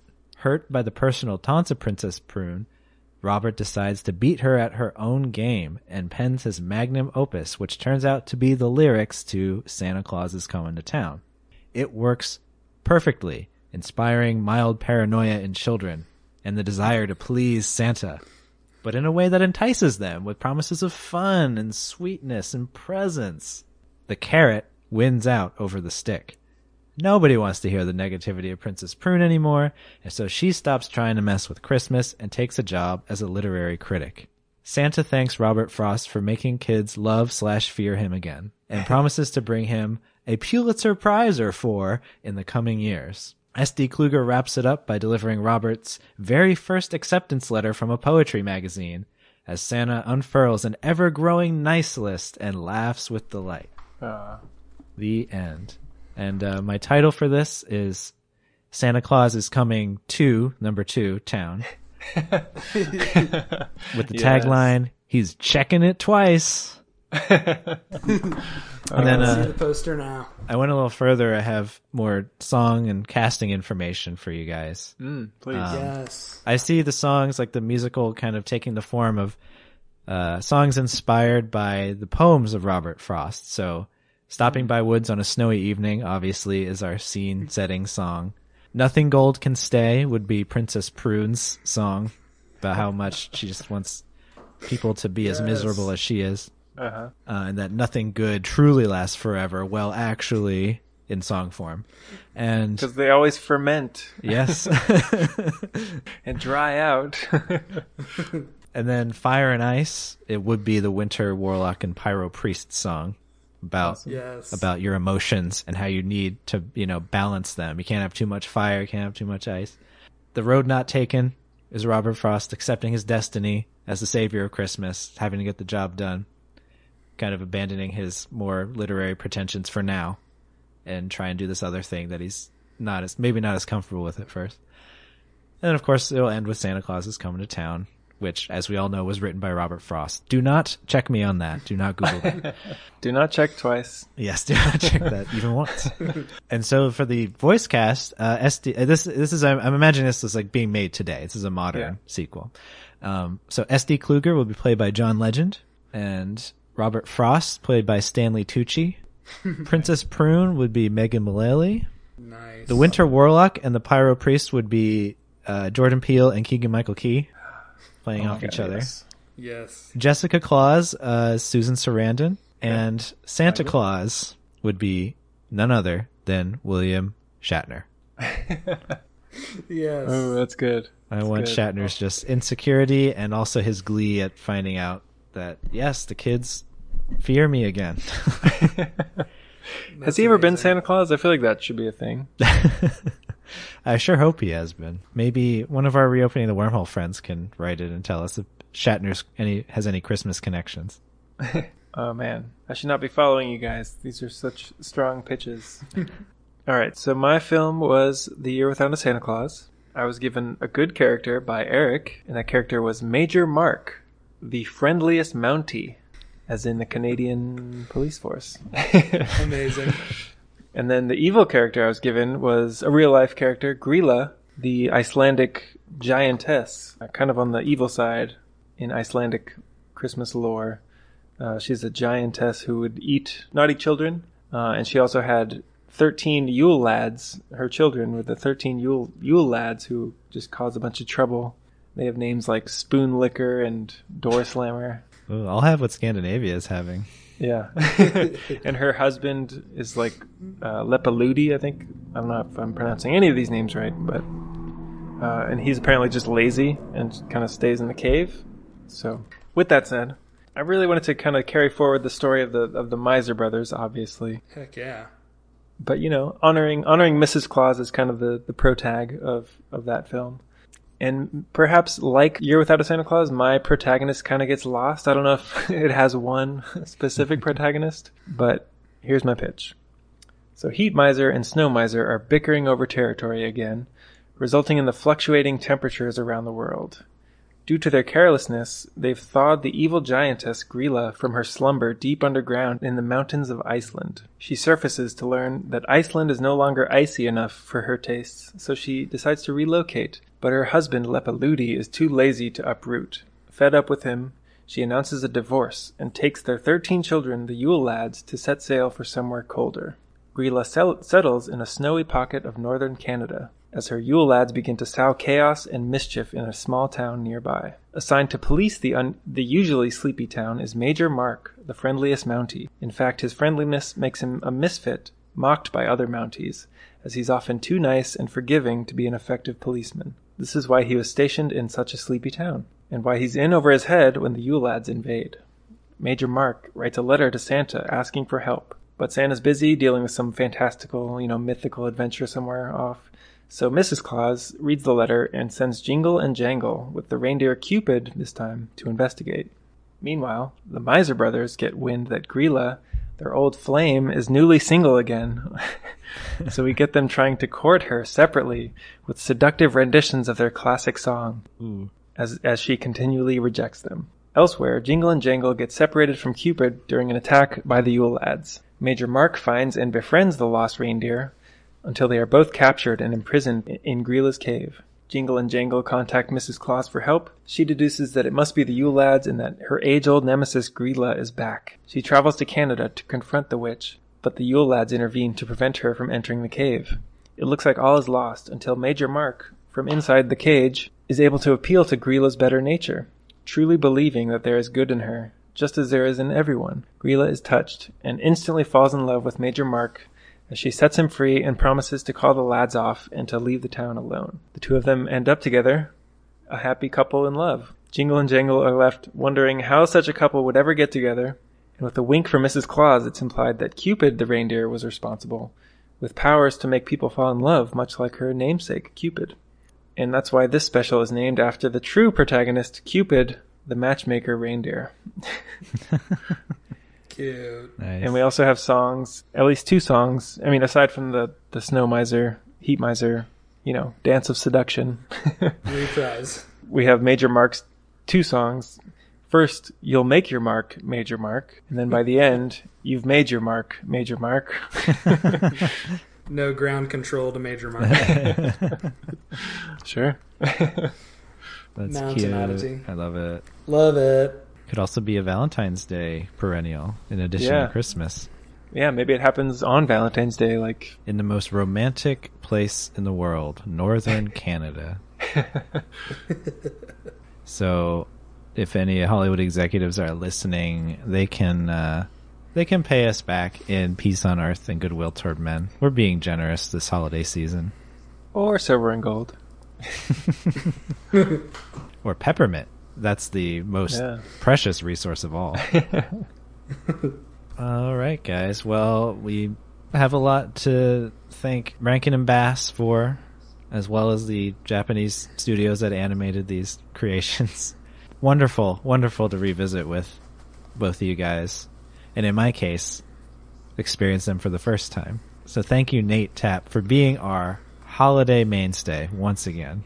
It's so good to be here. Should we answer the question, what were we watching? Like, what do these four things mean to you guys together? They're all of a piece.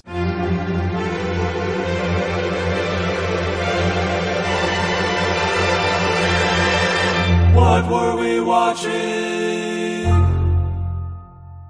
For me, what I was watching was Christmas canon, like secular Christmas canon. Like these are kind of a book of Genesis for, you know, the classic secular Christmas characters. Santa, Rudolph, Frosty, Mrs. Claus. It's it's all here. This is kind of like loosely what I think of when I kind of imagine the mythology of Christmas. I want to return to it. I want to live in it. I want to live among the living toys. Uh, what I was watching was Christmas kitsch in in the best way possible. I think there's a lot to be said about the way that these specials take ideas of Christmas, make them and dress them up in ways that are entertaining and appealing, and try to bring some sentiment sentimentality to it, but at the same time, just striving to make kids smile and laugh. And if that's not what Christmas does, then I don't want to live anymore. you get the point. I was watching Christmas Magic animated for generations to come, man. Uh, these films are from 50 years ago and they're still as prevalent as they prevalent today as they were then. Christmas Magic for everybody. Indeed.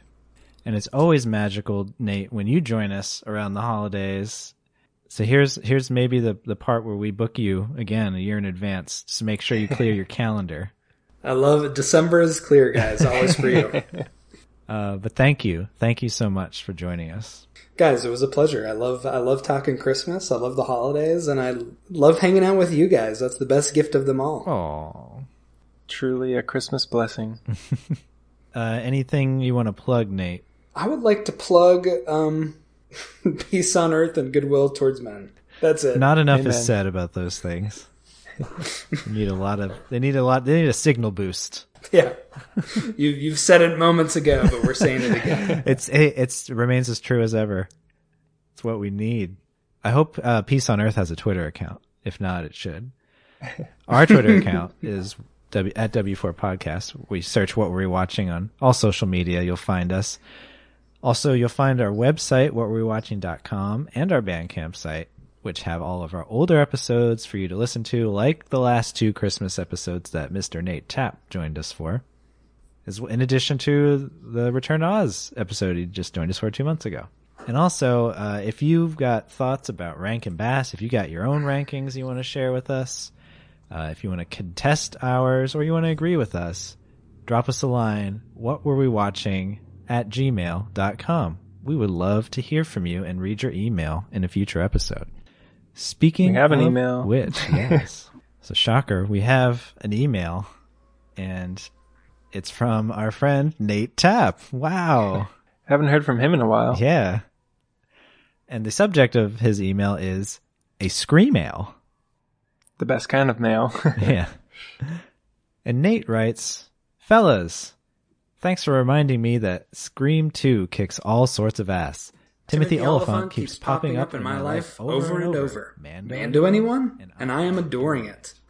I've come to you today to mention two sequels that I feel are worthy to be included in your criteria. The first would be 22 Jump Street. The movie sequel that had no reason to be as good as it was, that followed a movie that had no reason to be as good as it was. Worthy of better than the original status for the Schmidt fucked the captain's daughter scene alone. The other would be the Daft Punk music video, Tron Legacy. Listen, I enjoy Tron. In fact, one time Cam and I got our eighth grade math class to chant Tron, Tron, Tron, Tron. when our much maligned math teacher announced we would be watching a movie. It's true. But I adore some Tron Legacy. The visuals and music are just at another level and totally make up for the derpy outside of Tron plot. That score is otherworldly good and finds itself blasting out of my speakers loud and often. Anyway, that's what I've got for you. Though I'd go to bunt for Toy Story 2 over Toy Story, but let's save that for a cast. With love, Nate. P.S. You know in movies when the protagonist reads a letter from a friend and the friend, the, writer, of said letter, his, voice, slowly, fades in while the protagonist reads it? I love that trope. It'd be awesome if you could incorporate that into the cast. Just a suggestion. Shrug emoji. Uh, well, thank you, Nate, for staying and, and listening to this email from our listener. You know, we, got we appreciate your patience. but yeah, uh, I agree. Uh, Scream 2 kicks all sorts of ass, obviously. It's my stance. uh, 23 Jump Street, agreed, is good. I, I don't like it as much as the first. I wouldn't say it's a better sequel, but it's a worthy sequel for sure. Tron Legacy, I'm also in your corner. I don't think Eric's going to be with us on this. But I, You're I like legacy a little more than the first because I don't really have much love for the first. Like I didn't really grow up with it. Saw it later in life. It's kind of like the whole Blade Runner thing for me, Mm-hmm. right? Like, but I mean, Blade Runner 2049 is an infinitely better Well, it's movie a, it's than actually Tron a good film, Nate. That's what you're saying. I understand. Yeah, I to talk about just touch on the Jump Street movies. I need to watch those again because I only remember bits and pieces of 21 Jump Street, and I remember almost nothing about the sequel, which is kind of surprising because I liked. I enjoy, I remember enjoying both of them, but I don't know, didn't stick. Tron Legacy. I mean, I think you're right. It, it's got great music, and it looks pretty cool for the most part. That's what I'm saying. That's all. Well, I think, I think, I think what you're saying is Tron, Tron, Tron. See, that's that's the part I want to hear about. What the hell was that? I think so. I think I think what put it on my radar was Family Guy at the time. Um, there's like a Tron joke in Family Guy or something. Also, The Simpsons made the Tron joke. All I, all I remember is that this teacher. It's like a rite of passage making the Tron joke. But but uh, yeah, she hated us. She hated all of us. Like Not nice. she wasn't a she just wasn't a great teacher. She was very cold and bitter towards us. And i just remember this one day she was like we're gonna watch a movie. And like that itself was surprising coming out of her mouth that we were gonna watch a movie today. And for some reason family guy maybe cam and i just started leading this chant that the movie was gonna be tron. And we're just like tron I think the logic Tron. the logic was like it has grids. It's math. Yeah, you know? we were we were pounding our desk, and the entire class started chanting Tron. Tron. It should Tron. also be noted that like the class like regularly got a kick out of like getting a rise out of her because mm-hmm. she hated everyone so much. Mm-hmm. It, like Yes. it was like a it was like an Ouroboros. Like it just fed. An antagonistic relationship. Yeah. yes, yes, and so we were like, what? Uh, like how could we annoy her today? And it was it was just Tron. let's just cause a scene about Tron. And I just heard, like I feel like exasperated. She was just like, "We're not watching Tron." I believe we ended up watching uh, like Donald Duck in like Mathland. Or do you remember this? It was like something like that. Was it like the sing along songs or something? It's oh, I found it. It's Donald Duck and Math Yeah, Magic. I Land. just started typing Donald Duck in Mathland because I wanted that to be it, and it almost is. one one piece away. it's magic because math is magic. Anyways, we did not watch Tron. By the way, the people, the, the, the um, people also ask for this s- Google search is pretty great because it includes the question: Is Donald Duck in the military? I'm sure he's in some propaganda films. what military rank is Donald Duck? Who owns Donald Duck? the military, obviously. Well, what a great! I feel like every time you're on, Nate, you have another wonderful story from your school days. Whether whether you're here in person or you're emailing us about the Godzilla folder or your attempt yes. to uh, write an essay about Hamlet based on The Lion King. just, uh, ju- all I'm gonna say is just invite me back for Austin Powers, uh, The Spy Who Shagged Me. That's exactly what I was about to oh say. my god, that's the world's greatest tease, the greatest gift of That's all. all I'm gonna say. That's all I'm gonna say. what a wonderful gift. Oh my god. it's Christmas after I don't know what to prioritize now: Dragon World or Spy Who Shagged Me. Dragon World. I guess it's not going to be Tron. I just maybe I have very limited memories of Tron. I feel like part uh, of it was like it was almost like early ironic hipster. Like we don't know what this movie is. Right. Let's just Yeah. chant Tron Yeah, because we it's don't fun even know to- what it's it fun to is. yell, that's for sure. Yeah. Wait, has Jeff Bridges ever played Santa Claus? Because that should be prioritized. Like we need that to happen. I wouldn't be surprised if his dad played Santa. Lloyd Bridges has played Santa Claus Ah, see, knew it. in in, a, in the 1991 television movie In the Nick of Time. Haha. Jeff Bridges can voice my Santa Claus in the pitch that I gave. Good. I approve. so say we all. Uh, and Aubrey Plaza is playing Yuki, the the Yule kitten. Uh, perfect. Well, guys, have we exhausted our reserves of holiday cheer? Never. Never. Oh, well, I guess I'm different. Because it's time to say goodbye. But What a misfit. we hope this episode has made your day merry and bright. And uh, we wish you a happy holiday.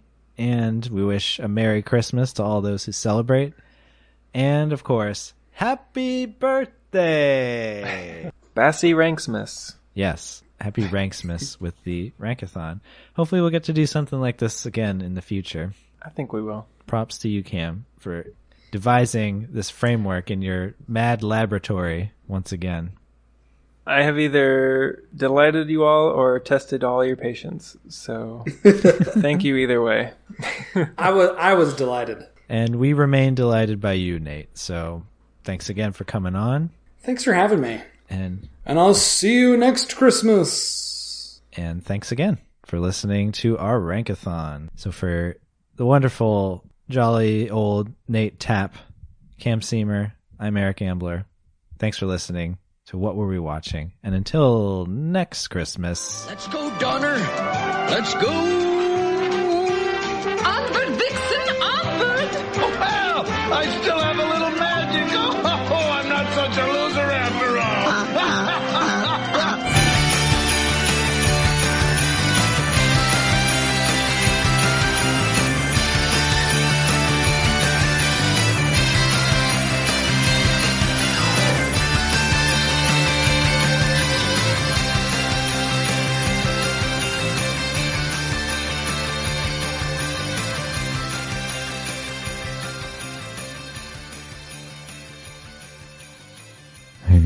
is Harrison Ford just reminding of the Call of the Wild sort of Christmas movie. There's a lot of snow in it.